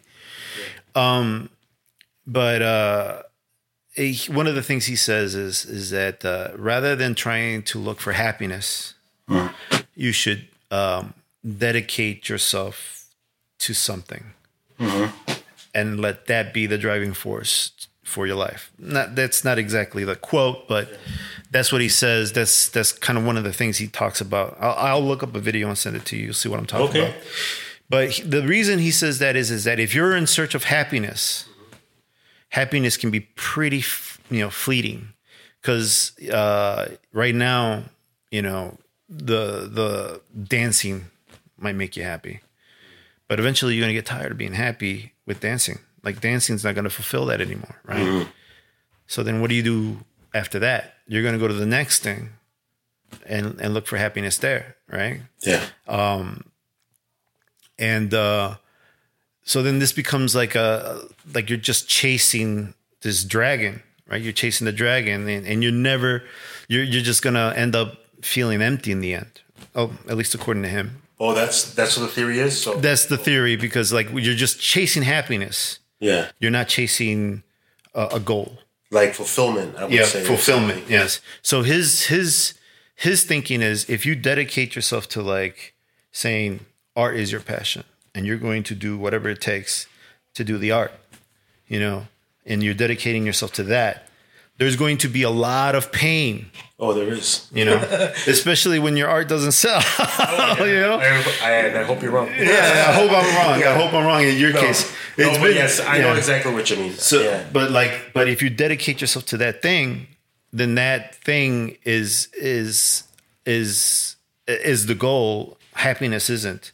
So whether you're sad or happy or upset or angry or whatever emotion, it doesn't matter because the goal is still set, right? That thing, that goal is still the thing that drives that drives you that wake, that wakes you up in the morning and you got to go fulfill it no matter how much it sucks you know no matter how upset it makes you or how happy you are at that moment it doesn't matter because the goal is what matters um i i don't know huh No, I was I want to say that that's I could understand that. I mean, Yeah. I could see how that. yeah i'm not sure it's um i don't know if if if i subscribe to that idea completely i like the idea only because then it's just like i don't have to worry about being happy just worry about doing the thing right um there like one of my goals is i want to be a black belt in jiu-jitsu right now i'm a purple belt that's like halfway right Okay. Can't really practice jiu-jitsu right now in the pandemic. Right. you know uh it's it's like grappling it's wrestling right? So it's just like your close quarters you know i don't want to i don't want to be breathed on right? And it sucks. Like sometimes somebody gets on top of you and they smash you and you can't breathe but you know that being comfortable isn't isn't the goal. The comfortable the, the, the goal is getting the black belt. Yeah. so, um, will I be happy once I have the black belt? I don't know, you know. Yeah. But at least I'll have a black belt, and you'll be happy. I don't know if I'll be happy. You don't think so? I don't know. After all that work, I don't. I don't know if I'll be happy because it's not about being happy. it's it's about having an accomplishment. Yes, It's, uh, I'll have the goal. Something. I'll have so maybe we're saying the same thing, or maybe we're saying it, or I'm saying it differently. yeah. But when I think, like, there's certain, like the motorcycles, I, I would have never even thought about putting that together. You know, past last year, Yes. right? I, wasn't even. I was thinking about maybe possibly just learning how to. That's why you know the picture of my truck. I just wanted to basically build a truck uh, very cheaply that I could drive around. Yes. It, it wasn't. It was. It wasn't never meant to be a short uh, show truck. Was never meant to be. So that unfinished look. Yeah. Right. Like it's barely. I mean, you just some people they look at it and they just.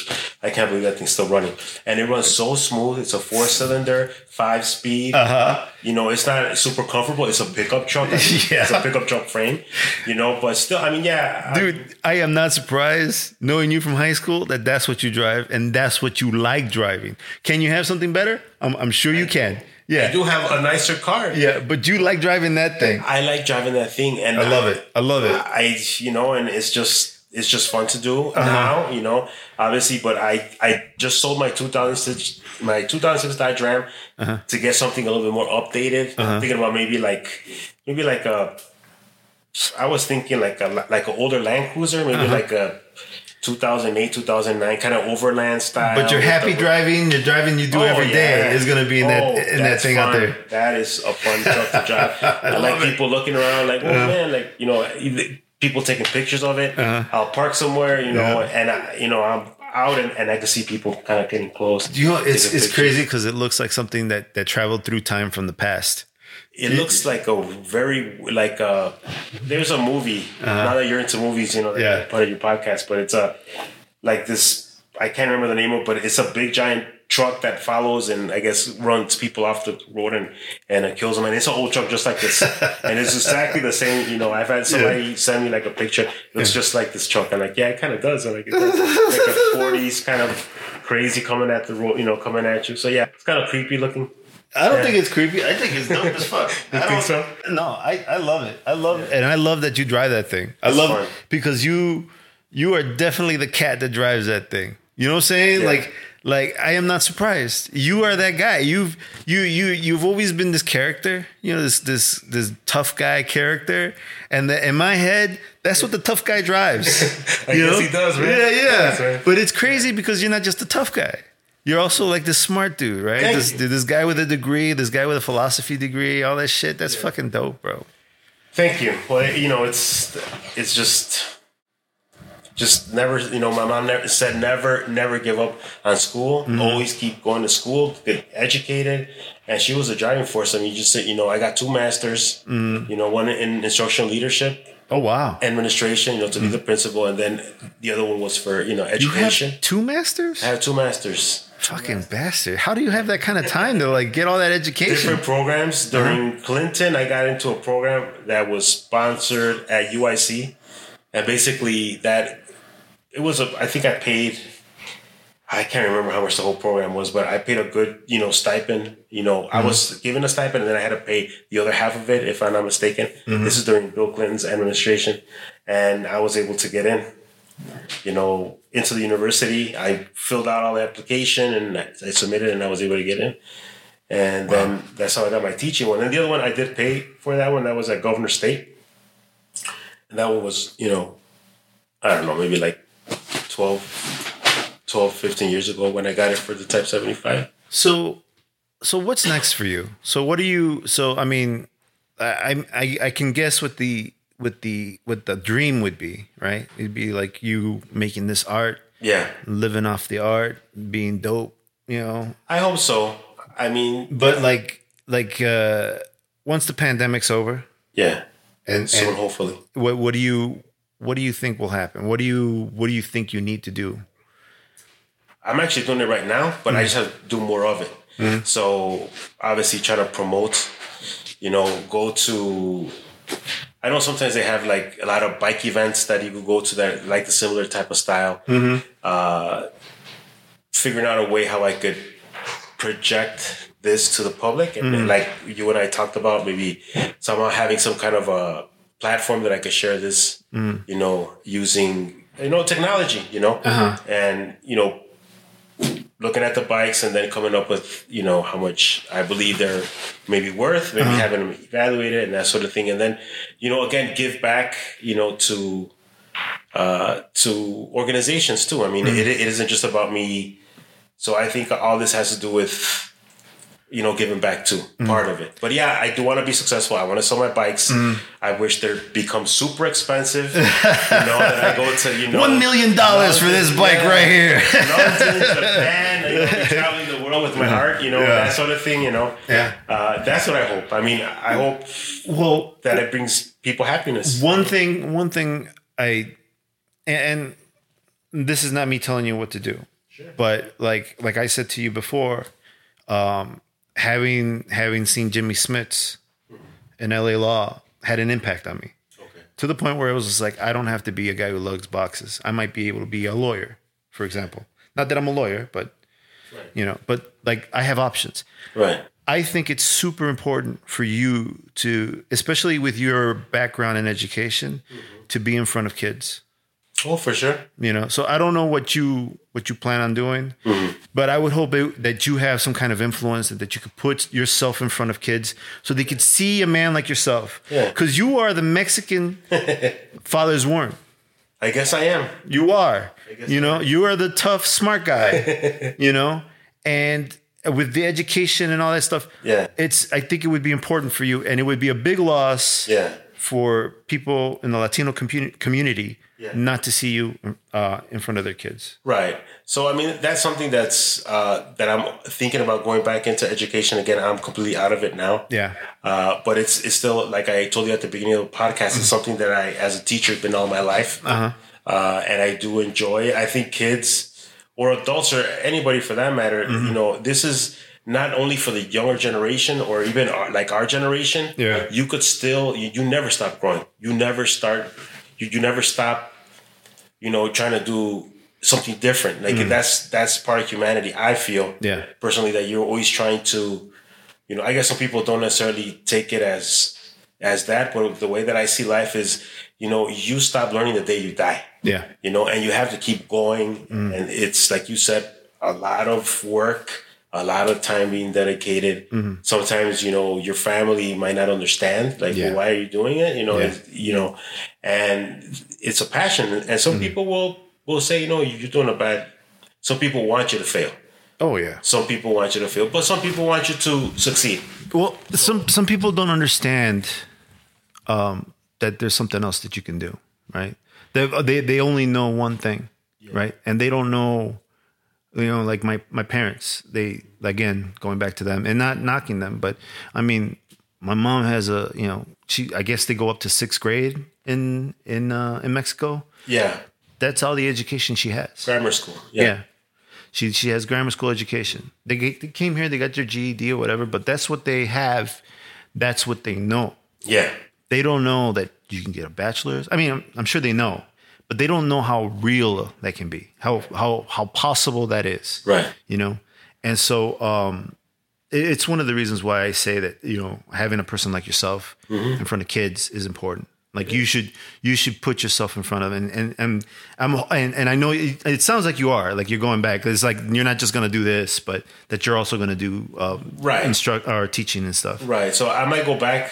I'm thinking into the classroom. That's one of the you know one of the things that I plan to do. Mm-hmm. Uh, not necessarily. I'm like you said, venturing out into other. You know, and I'm able to do it. Thank you, you know, to my wife. Thank you to my family that they actually support what I'm mm. doing. Yeah. Uh, and at the same time, like you said, yes, it is, you know, for everyone, especially right now during the pandemic, you know, mm. it's it's difficult, mm. it's tough, but we want to make sure that that we stay positive. I mean, even though all of this has happened, you know, uh, with the pandemic and other, you know, things that are happening, you know, in our country politically and also, you know, shootings and things like that. Yeah. You know, we have, I believe that the power of putting hard work into something and being positive is going to, that's the only way that you're going to be happy.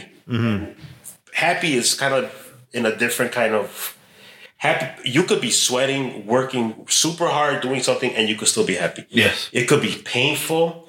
It could be one of the most bad experiences, and you could turn it around. There's this guy named Richard Goggins. He does triathlons and Yes. he runs.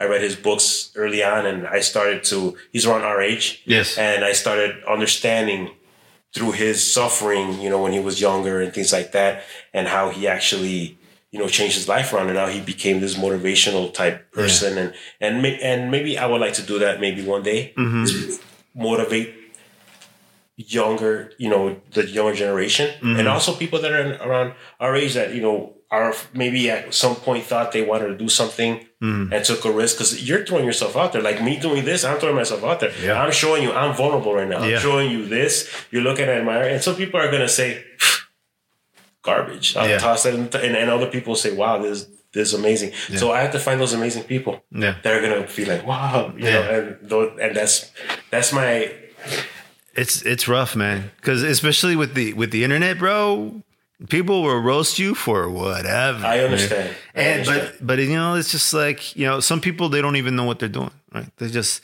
they're anonymous. It's like you're driving down the expressway and they throw you the finger, right?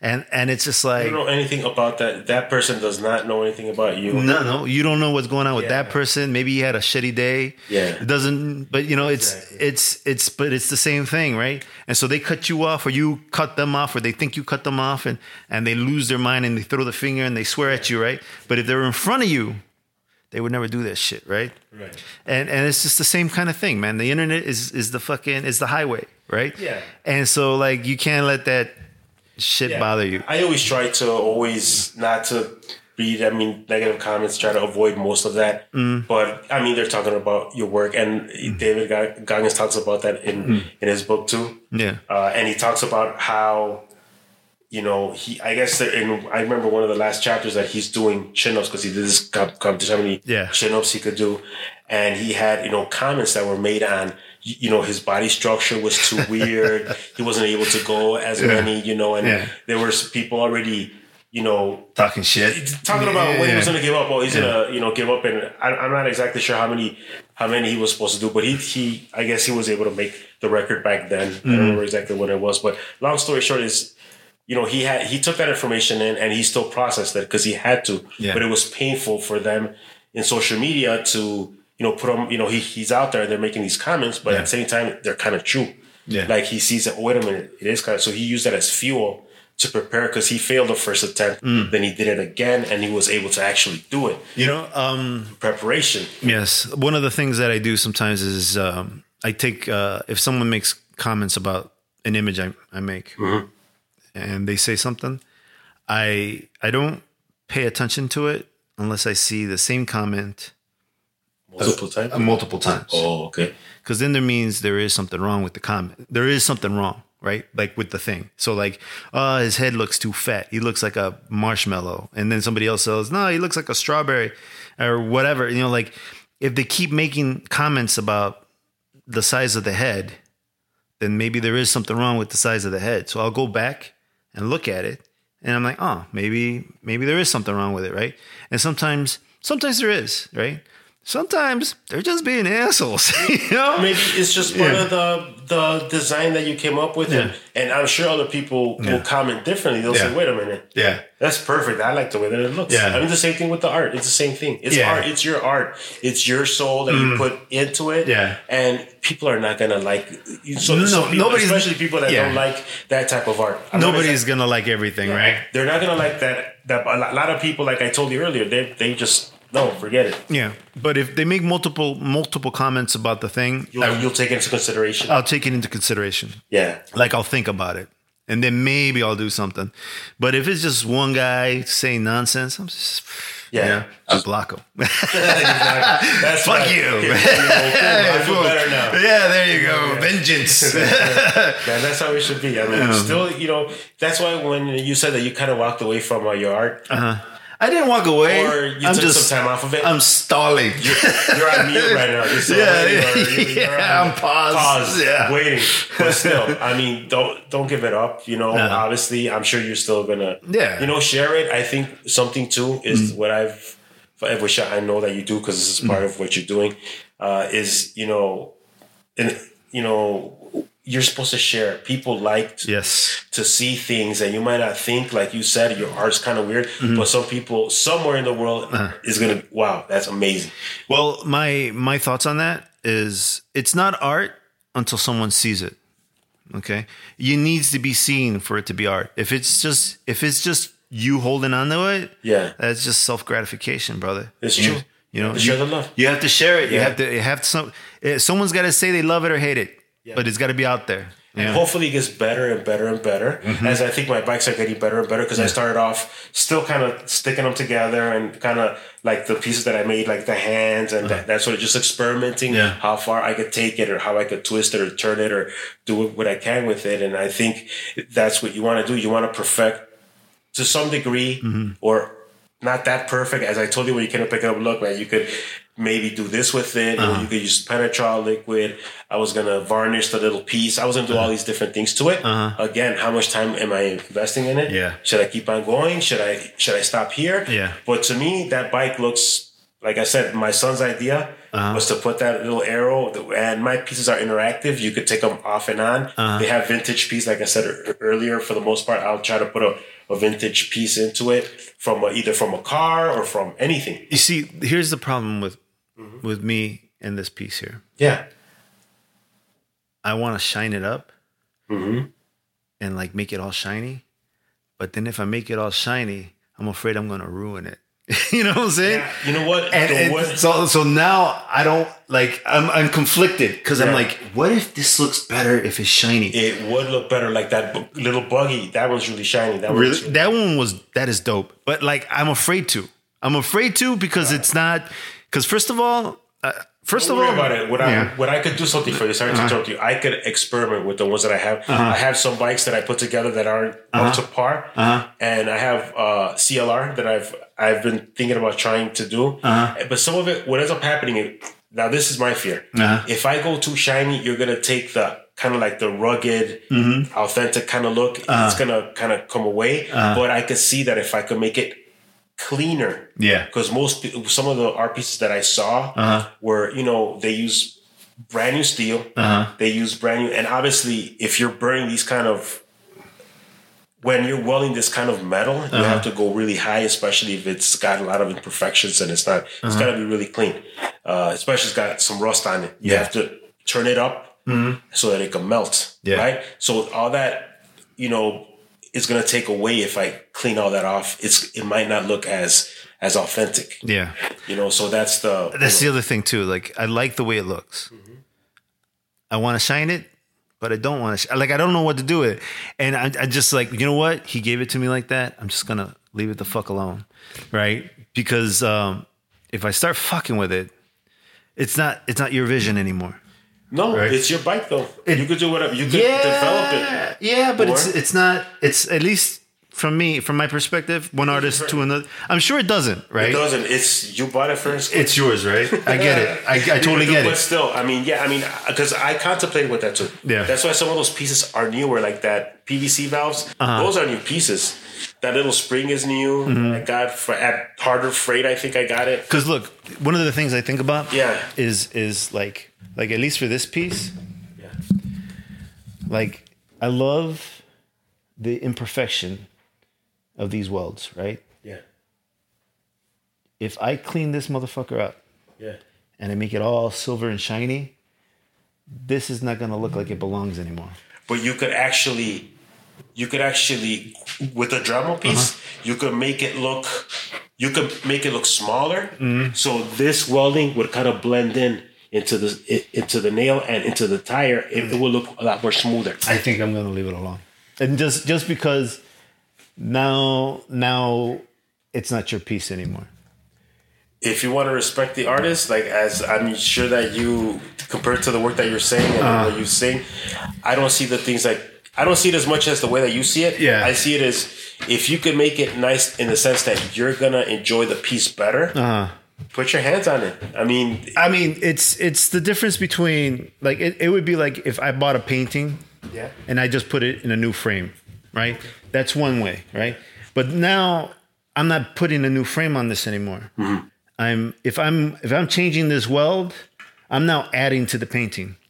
You know, I'm I'm I'm, I'm taking a, a, a Monet, for example. Not that this is Monet, but I know what you're but I, I'm taking. I'm taking this beautiful art piece, Yeah. and now I'm I'm gonna put my fucking stink on it. You know, like no, you know, So what I'm gonna start, yeah, and you know, I'm gonna leave it alone. That's fine. Mm-hmm. Like I said, I could experiment with my bikes mm-hmm. and I could show you and we could actually try maybe mm-hmm. piece like if you really if you really want to do it, we could try like the wheels maybe and then maybe there's a chemical that you could paint on there that's gonna make give it that like you said, like that buggy, like mm-hmm. that buggy that's mm-hmm. really shiny. That one I actually did it with the Dremel. It Yeah. took me a long time because the the actual welding wire that I was using Yeah. was it's basically it's basically arc welding. Uh-huh. So it has no shield.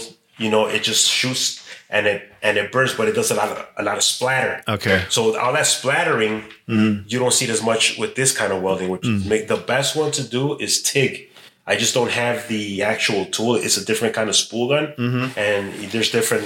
I guess it's like a trigger, and also the gas you could manipulate with your feet. That was more detailed, and that will leave it super clean, like that bike that I told you about that uh, Tommy has uh, back of the tank looks like that. So yeah, I mean, we could experiment if you don't have to do anything to it. If you like it that way, I could do it on my other bikes just to see. Like I had told you before, I still want to perfect it more or change it more. And you know, art's evolving sometimes. Yeah. So that's the way that I see it now. Yeah, art art does evolve. Uh, on I mean, there's people who take years to to finish stuff, yeah. but um, I'm not gonna fuck with it. I there, I have Fine. there's there's the there's the I, I just mention it because I I feel like like there are parts of it that I want to clean it up, but then if I clean it up, it's you know, like again like this this nail is another example of this. You know, if if I clean if I clean this nail up, will it look good cleaned? And I actually like it like this. Yeah, and I, I actually cleaned it with a disk, Uh-huh. with a like a flap disk, Uh-huh. and it it actually that's as clean as it got. It was a lot worse, Uh-huh. but I decided to leave it like that.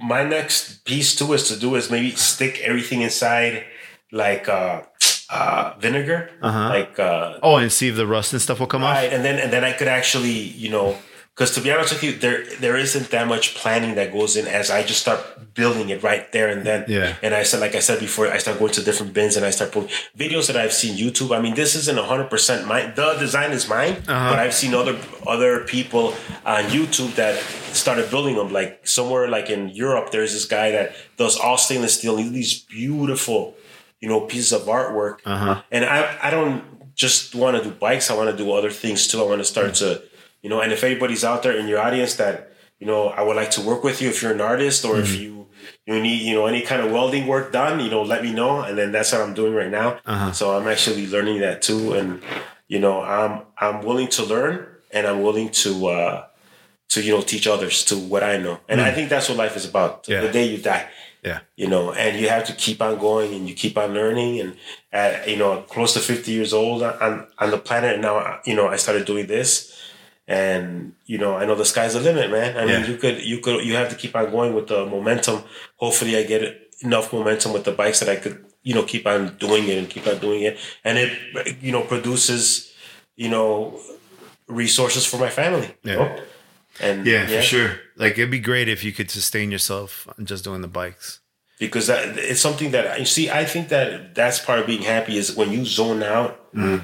and you're working on, on something that you're passionate about. I mean, what I've heard and what I do believe is if you do that, I mean, teaching, uh, being an educator, that filled a big hole that I had for years. I mean, I knew when I was young that I wanted to teach. I was doing missionary work when I was in college at, at Niles College. Yeah. And we went into a village up in the mountains away from In the mountains, bro. in the mountains of what summer. There was a whole bunch of us from from even from uh, from Niles and from From Quigley? Uh, Quigley.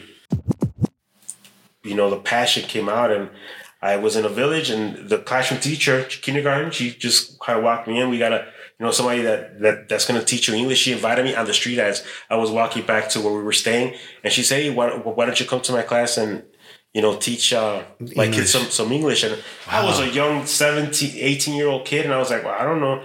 And she said, just whatever, just come. Come, you know, at this time, I remember when she told me the following day and I, I couldn't fall asleep. I was kind of nervous about what, what I was going to do. And I wrote a couple of notes down. And you know, she said, "Okay, so what are you going to teach the class?" And I had all the kids were in front of me, sitting down, and I started the ABCs, and I started counting and with them, and they got a kick out of it, and they enjoyed it so much. And and then I said, you know. I can see myself doing this. Yeah. Plus, I get the summers off, Uh huh. you know, and I get to do other things that I like doing. Even though for a good ten years of my, you know, teaching career, I never, I always were summer school. Yeah. So I always, you know, even though I was supposedly going to take a break, I never took a break. And then Oh, it evolved into administration and, and that sort of thing. So you have to be passionate when you do that kind of work too. So I I um I I, I teach jujitsu for kids every, every now. Well, I also teach the adults. It's fun teaching the kids. It, it can be rough though, man.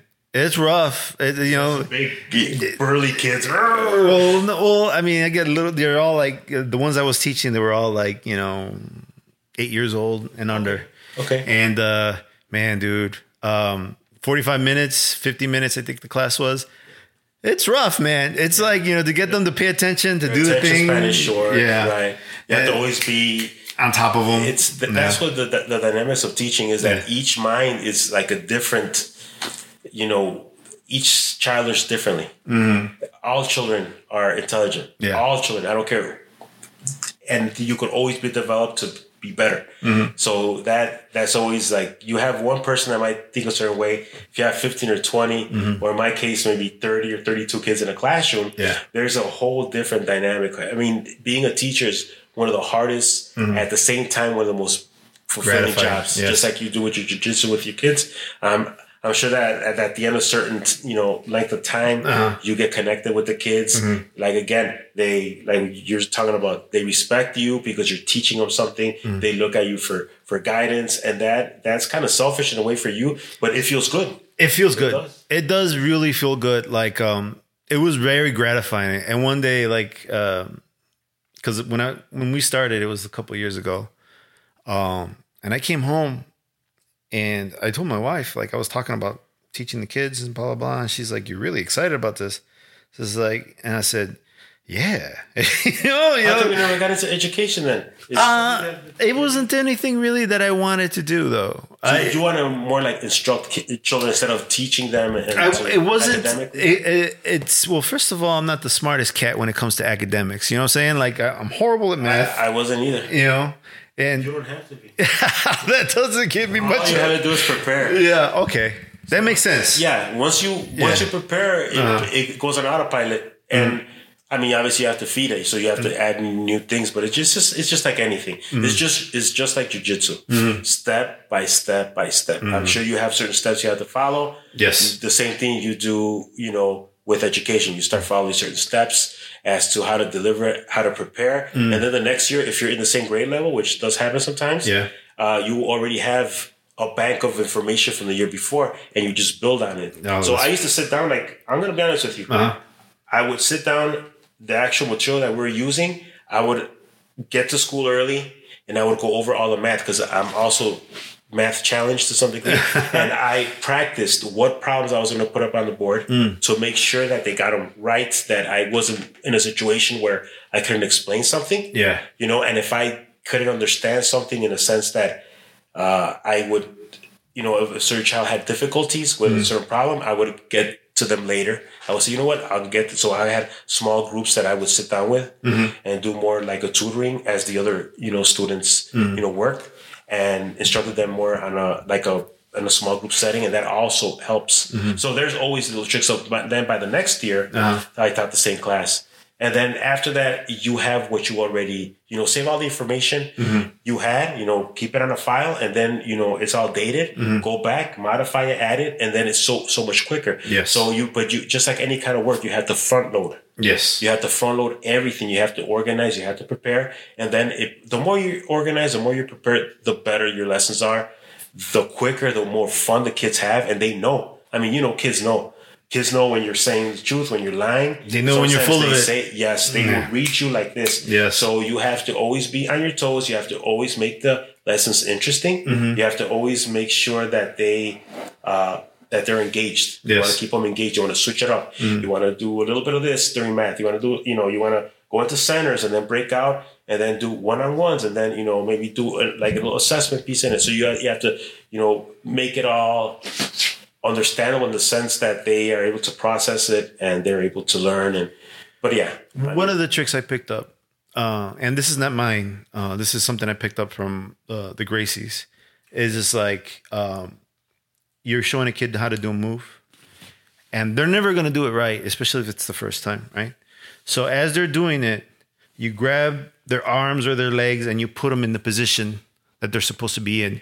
So oh, that- oh, you're helping them yeah, you're helping them. So you so like for example, if they need to turn their body and they're not turning all the way, you grab their arm and leg and then turn them around and put them in the position that they need to be so that one they know what the position feels like, right? And then two, when you put them in that position, you say, "Oh, perfect. This is perfect."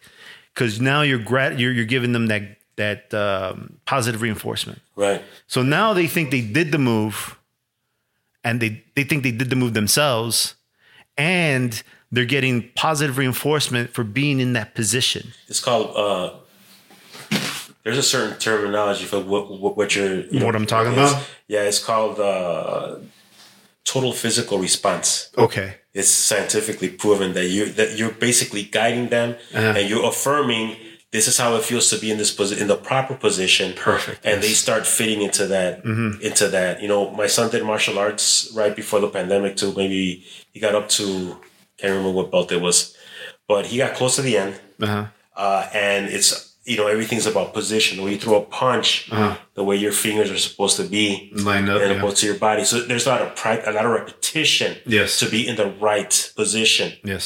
And why is that? Well, you know, if you're too further up in the front, you lose your balance. You know, you have to have your balance all the time. And then the same thing for you. I'm assuming I don't, I don't know that much about jujitsu, just what I've seen on, you know, on you know Yeah. mixed martial arts, but. uh there's a certain way that your body has to be in order for you to uh, be able to either take down somebody or be able to Perform the submission. right or, or do a submission or do something that that that's their body's not used to being there. Yeah. Same thing with their mind. I mean, it's it's all connected. Same thing with- in the classroom. Mm. And you you know you have kids that are like us, maybe not good at math Yeah. or a little bit nervous, and and you have to bring down their. It's called the affective filter. Okay. There's another you know theory that I remember Jim Cummins. I think it's an educator. I believe he's the one that came up with the theory. But it basically you you're supposed to lower the person's anxiety Okay. when they're learning a brand new language Okay. in order for them to start to develop. Because when you're learning a brand new language, I don't care what language it is, there's usually a moment of silence where you're just quiet and you're kind of mute and you're just taking all the information in. Uh-huh. And then there's a, then there's another phase where you start talking, Uh-huh. and then you start to make connections. And there's a lot of kind of confusion during that time first, and then you go into another stage. So there's all these different listening, speaking, reading, and writing skills that start to develop Mm-hmm. in a child's brain. And that the same thing happens with with jujitsu. Yeah. I feel physical sounds like- activities, yeah. Right. So the total physical response is, you know, getting them to be in a certain position. I'm thinking, and they become used to it and comfortable. Yeah. But knowing that that, that position's right. And is the correct way Yeah. in order for you to do that submission or Yeah, that. Because if yeah. Mm. it's not in that position, you risk maybe getting, you know, put be put in a headlock or maybe Yeah. something else. You're is gonna- losing the position, you're getting to the bottom or something. Yeah. So like that's something that I learned from the Gracies and I've been using it everywhere. Not just not just in jujitsu, but like with my kids, when they're reading, whatever. If they do something correct, perfect. That's perfect. Good job. Perfect. You know, like I throw that everywhere. And uh it's I Positive reinforcement, as you're saying. Yeah. That's what it is. Yeah. but like uh but i now that you explained it a little more to me it makes sense because there's there is a little anxiety right With anything. with anything anything right? that uh, that you're learning, you know, sometimes it helps you, sometimes it blocks you. Mm-hmm. Yeah. Especially with with the language, you know, you you're put on the spot. Mm. So it's you know, I I remember back in the early '80s. I mean, I was born in Chicago, but we went to Mexico when I was a kid. Mm-hmm. I know it was second or third grade, and I came back, and I entered sixth grade here in Chicago. And I remember that I went through that phase, even though I had already learned English, kindergarten, first grade, but then it was all Spanish. And I, I remember I even forgot how to say elephant. Somebody was asking me, hey, how, do- how do you say elephant in Spanish? And I remember I was a kid. I was, must have been like maybe like 10 or 11. And, and I forgot how to say elephant In Spanish? Really? In in sorry, backwards. Oh, in English. Okay. Mm-hmm. Right. So they were they were asking me, you know, how do you say elefante? ¿Cómo, cómo dice elefante en inglés? How do you say Yeah. elephant in English? And you're like, uh, What? Yeah. completely forgot how to say elephant. But then I came back and I just picked I just picked it up. I was quiet, Mm-hmm. didn't talk that much. And some people have longer periods of time where they, you know, get their English, their new language that's coming in. Uh, and some people right away. I had some students that I could that I could remember. Mm-hmm. Uh, and this girl, I kid you not, learned English, how to speak it, in close to less than a year. But she, but she had formal education in Mexico. Like she went to, I think she was in Mexico City. She was going to a private school. So she was Mm-hmm. Getting tutoring. And so she probably already knew yeah. how to, you know, from what she brought back in. Mm-hmm. Most of the kids that in this in inner city like us that we as my you know that are you know second generation Mm-hmm. coming in, like depending on what part you came from, Mm-hmm. if you're off from the country, if your family comes from the country, they usually have less education. Like Yes. my mom went only to third grade in Mexico, Oh, and she wow. Mm. had to work the fields. And her sister, that was a little younger than her, she was able to go all the way to La Prepa, which is like sixth grade. Oh wow. And then all the younger ones, they when they came over here, Mm-hmm. the, like my aunts and uncles, they ended up going to high school because they had come here to America. And anybody, everybody behind, and my mom still has that. She wanted to go to school, but you know she she couldn't. Yeah. They they had to they had to work the fields. Yeah. So my mom didn't get that formal education. Her younger sister, uh, and you know all the younger kids that came, you know, three or four kids before, they were able to get more of a formal education. Hmm. The older ones, my and my uncles that are you know in the, in in their eighties now, they had oh, absolutely no education at all. They're not even able to write, you know, Yeah. that sort of thing. Yeah, it's Yeah. it's my mom has the same thing about the education. It's funny that you say that because she says that every now and then. Oh, I had the opportunity to go to some high school in the city because you know my mom's from Durango, It's okay. and she's like, I could have gone to Durango City, and I could have like you know My mom talks the same way. yeah, and she's like, I could have done this, and I could have been, I could have been um, It's not too a late. designer. Yeah. Yeah. but my you know I couldn't go because uh, my mother or my father we didn't have money or something. I can't remember what the the, the reason was. So you have art in your family too. So Yeah. you get it from who? For your mom and your dad? Probably my mom. Your mom? Yeah, my dad can't draw. Okay, so you get it from that. Yeah. At our at an early age, were you able to to have things, or did it develop over time? no, early age. Yeah. Like I always drew. I al- to me too. yeah, I always drew. I always did shit, you know. But um, um, but uh, it it just uh, you know, it, it wasn't until I got into college that I was like, oh, you know, I want to go do this, you know.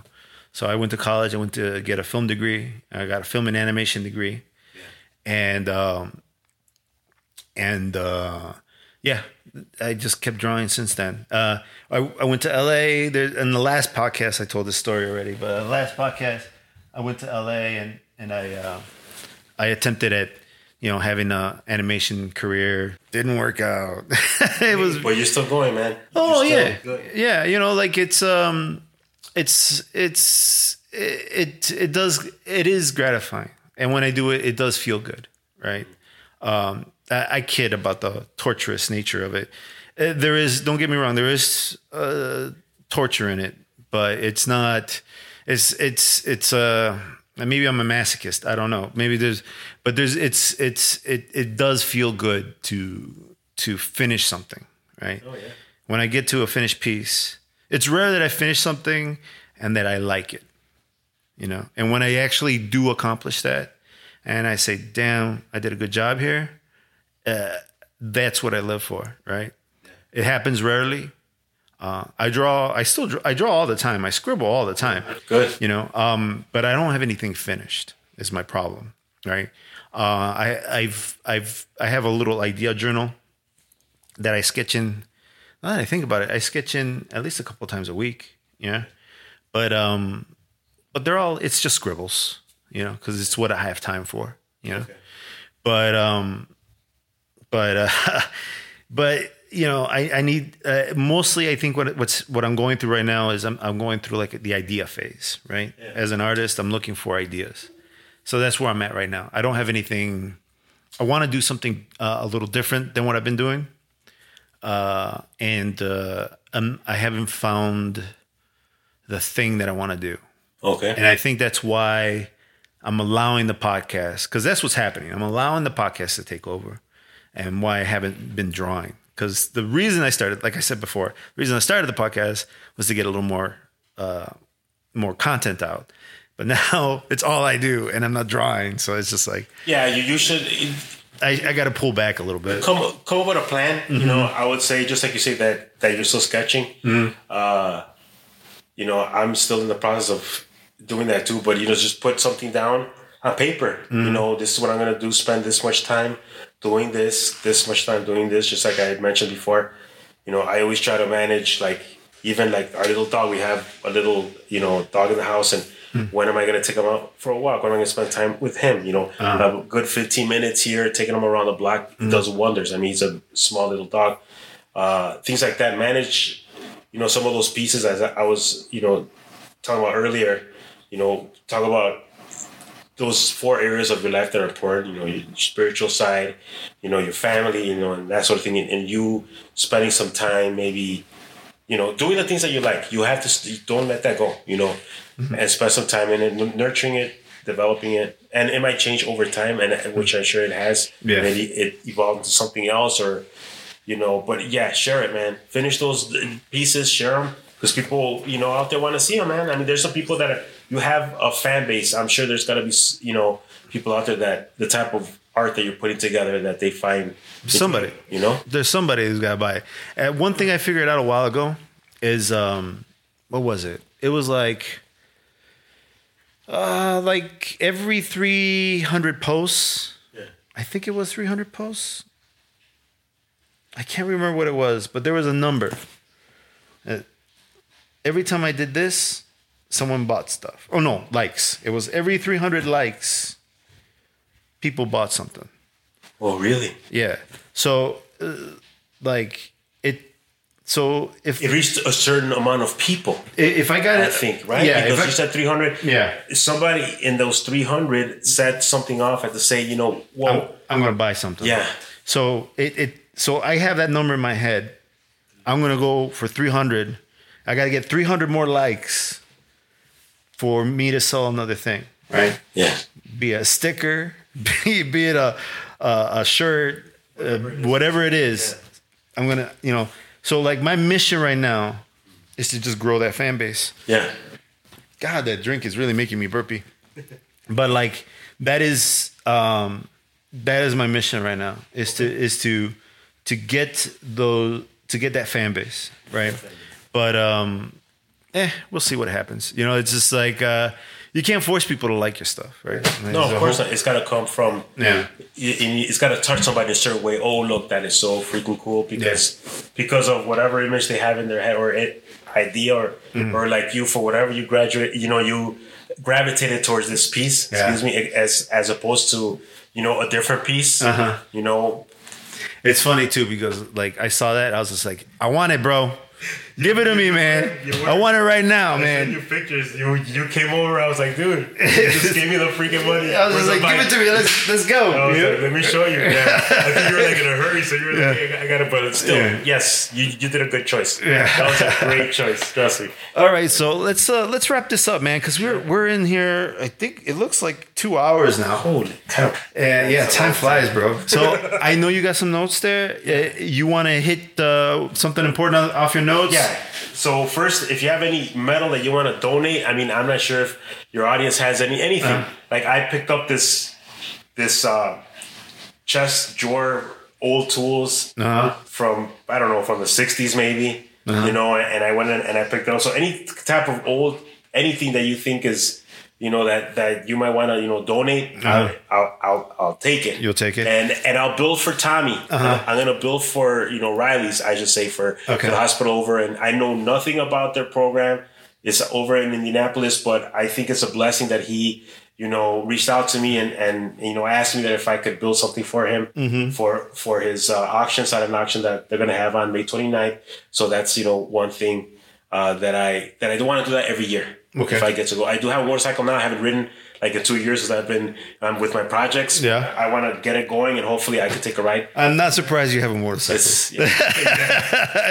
yeah. Yeah. That's me. So that was that, that was one thing that I wanted to share. And, Uh-huh. You know, thank obviously uh, my my family, um, and I, and I should have thanked you at the beginning. I never said Mm-hmm. No, thank you for having me here Uh-huh. and you know being No part problem, of your brother. podcast. No problem. No, I was a little nervous. Now I feel a little more relaxed.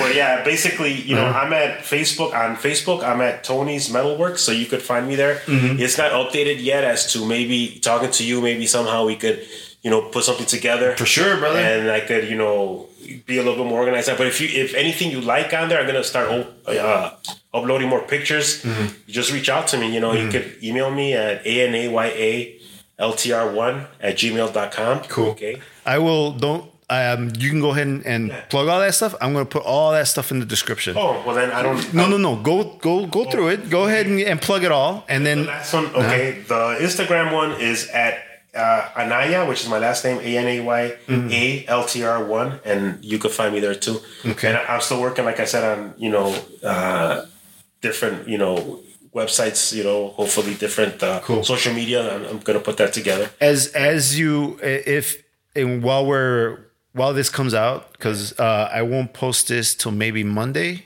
Oh, cool. Uh, Is it Monday? I don't know if it's Monday. It's not going to be this week. Okay.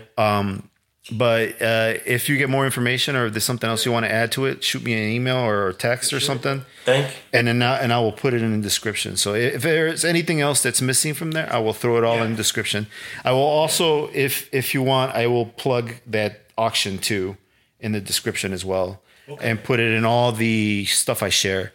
So all the stuff I share, I, I plug everybody, and I'll I'll I'll tag you and put you in in so that you can see it and all that stuff. So. Cool, man. I appreciate you, man. Thank you for No problem, having me in your program, and hope the best report. I hope it gets bigger. I hope so too, brother. I hope we expand. I, I, I hope we become, you know, successful entrepreneurs. You know, and, There you go. And start moving. You know, start. You know, art as your art, and Mm. art, you know, we want to convey a, a message. You know, Mm-hmm. and people are reaching out and they're grabbing, you know, your art. Hopefully, my art, and they're enjoying it. Mm. And for whatever reason, you know, it cuts, you know, it catch their their eye, their attention, and Uh-huh. you know, that's how we do it. I mean, we do it for the passion, I think, and you know, cool bro. And, and and let me help you bro. Let me help you with with your stuff. Like uh uh i don't know how much time i can i can i can give you but i'll be happy to help you with whatever i can help you with. Sure. okay? So like don't don't be afraid to ask me for stuff all right? And uh i, I get i get bogged down with stuff. Feel free to ping me just send me a text or something hey bro what do you think about this or how do i do this or can you help me with this Okay. make sure you do that. I have no problem. And, and if I have time, I'll say, hey, man, I'll do it right away, or I'll do it here, or I'll do it this day, or whatever. I won't. I won't lead you on. I appreciate you, man. Okay. If I can't do it, I'll tell you I can't do it. can't you know, do it, yeah. I can't do it. It's too big. You know. maybe you know something. You know, maybe Yeah. if you go here, or, Yeah. I'm, sure that in your world, you know mm. other things. You know that, that that's how you make connections, right? Yeah, for sure. Yeah. So like I, if if if I can't do it, maybe I can send you to someone who can, or mm-hmm. we'll we'll figure it out. But Thank you. Count on me as a resource for sure. Same here, bro. Same here. Whatever you need. Uh-huh. If you need any kind of whatever, Uh-huh. any kind of lessons on how to teach kids jujitsu. I don't know. I don't know. I might actually need you for that. I, I got some child, child psychology. Being a child myself and Uh-huh. Okay. having a child, you know, it's always it's you know it's it's it's there. I I, Uh-huh. I have a lot of intuition as Mm. to education and children and in general, just Uh-huh. because of my background. So I can help you with any of that or anything else. Uh-huh. If you want more motorcycles, man, I'll beat you. I build you tons of bikes. I'll build you bikes. I, I right now I have about ten bikes. Uh-huh. Last time we spoke, I just showed you the last.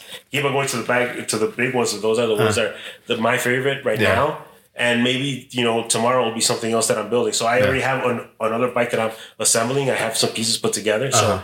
yeah, Uh, I know you have that Instagram. Make sure you put all the pictures that you have in your Instagram, bro. Just fucking load them all up. Yeah. you know. I want to send one last shout out to somebody. Sure. Your compadre with the with the landscaping. A different one. See, now I- now we're gonna- so remember that I mentioned about flutes. Oh yeah, yes, yes, So yes, yes. there's my next door neighbor. He's Uh-huh. Andrew. Not next door. He's like three blocks down. I should say, but he, Uh-huh.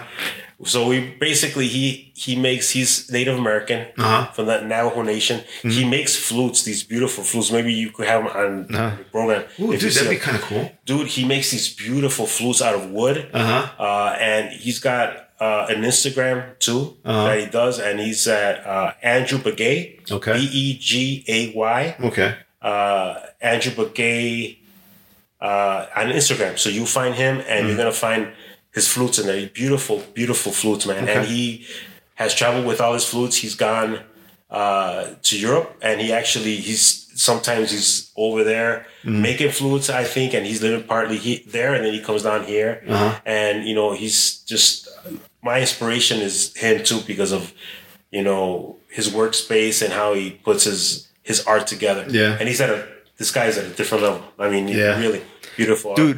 Like not to keep going but like i love your backyard bro like i went back there bro and i'm like yes this is where My a man works about that. Yeah, I have my well, my first, but now it's changed. Yeah. So now you saw me building on top of my garbage can. That's Yeah. how I, I'm being out there building on. Yeah. I actually went out and I got myself a steel table now, okay and I got myself a high chair now. So now I'm out there. Barely, I just got it. We were on spring break last Uh-huh. week, so I was able to get that. Uh, set up, so I'm a little getting myself a little bit more organized. So that my. Yes. wife, but thank you for saying that because I know that at least in that space it's kind of messy. no dude it no dude of course it's messy man that's where it's a man space It bro is, it is, it's it just is. like it's not supposed to be clean It's not supposed to be It's not clean. no the girl doesn't work there man does I wish I could convince my wife, dude, but yeah. oh you know That's the way it is. yeah, It's this- she knows I'm passionate, so Yeah. she she does support me. I I, yeah. I completely understand what you're saying. I have a wife too. Uh, I love her to death, but yeah, she doesn't. She can't stand some of the things I do. It's the way it is. It's the way it is. Yeah. It, it, it she she allows this podcast to happen. she allows it. She loves you. She, She she loves loves me. That's like. That's why. That's exactly why she lets me because she loves me, and thank God for her. Because thank you, wife. Same here, man. All right, man. Well, this is Edgar OtraVez. I hope you liked this podcast. It was great having my friend the Annihilator um, on the podcast. Thanks for having me. Yeah, no problem, brother. Think we'll, we'll do this again, bro. I mean, you live just down the street, Down bro. the street, dude. Bro. I, I could walk home, but it's just I, I don't want to walk. no, why you why walk home when you got that dope That's ass right. truck, bro? That's true. Thank you. All right, well, thanks so much for listening, guys. We'll catch you next time. Bye.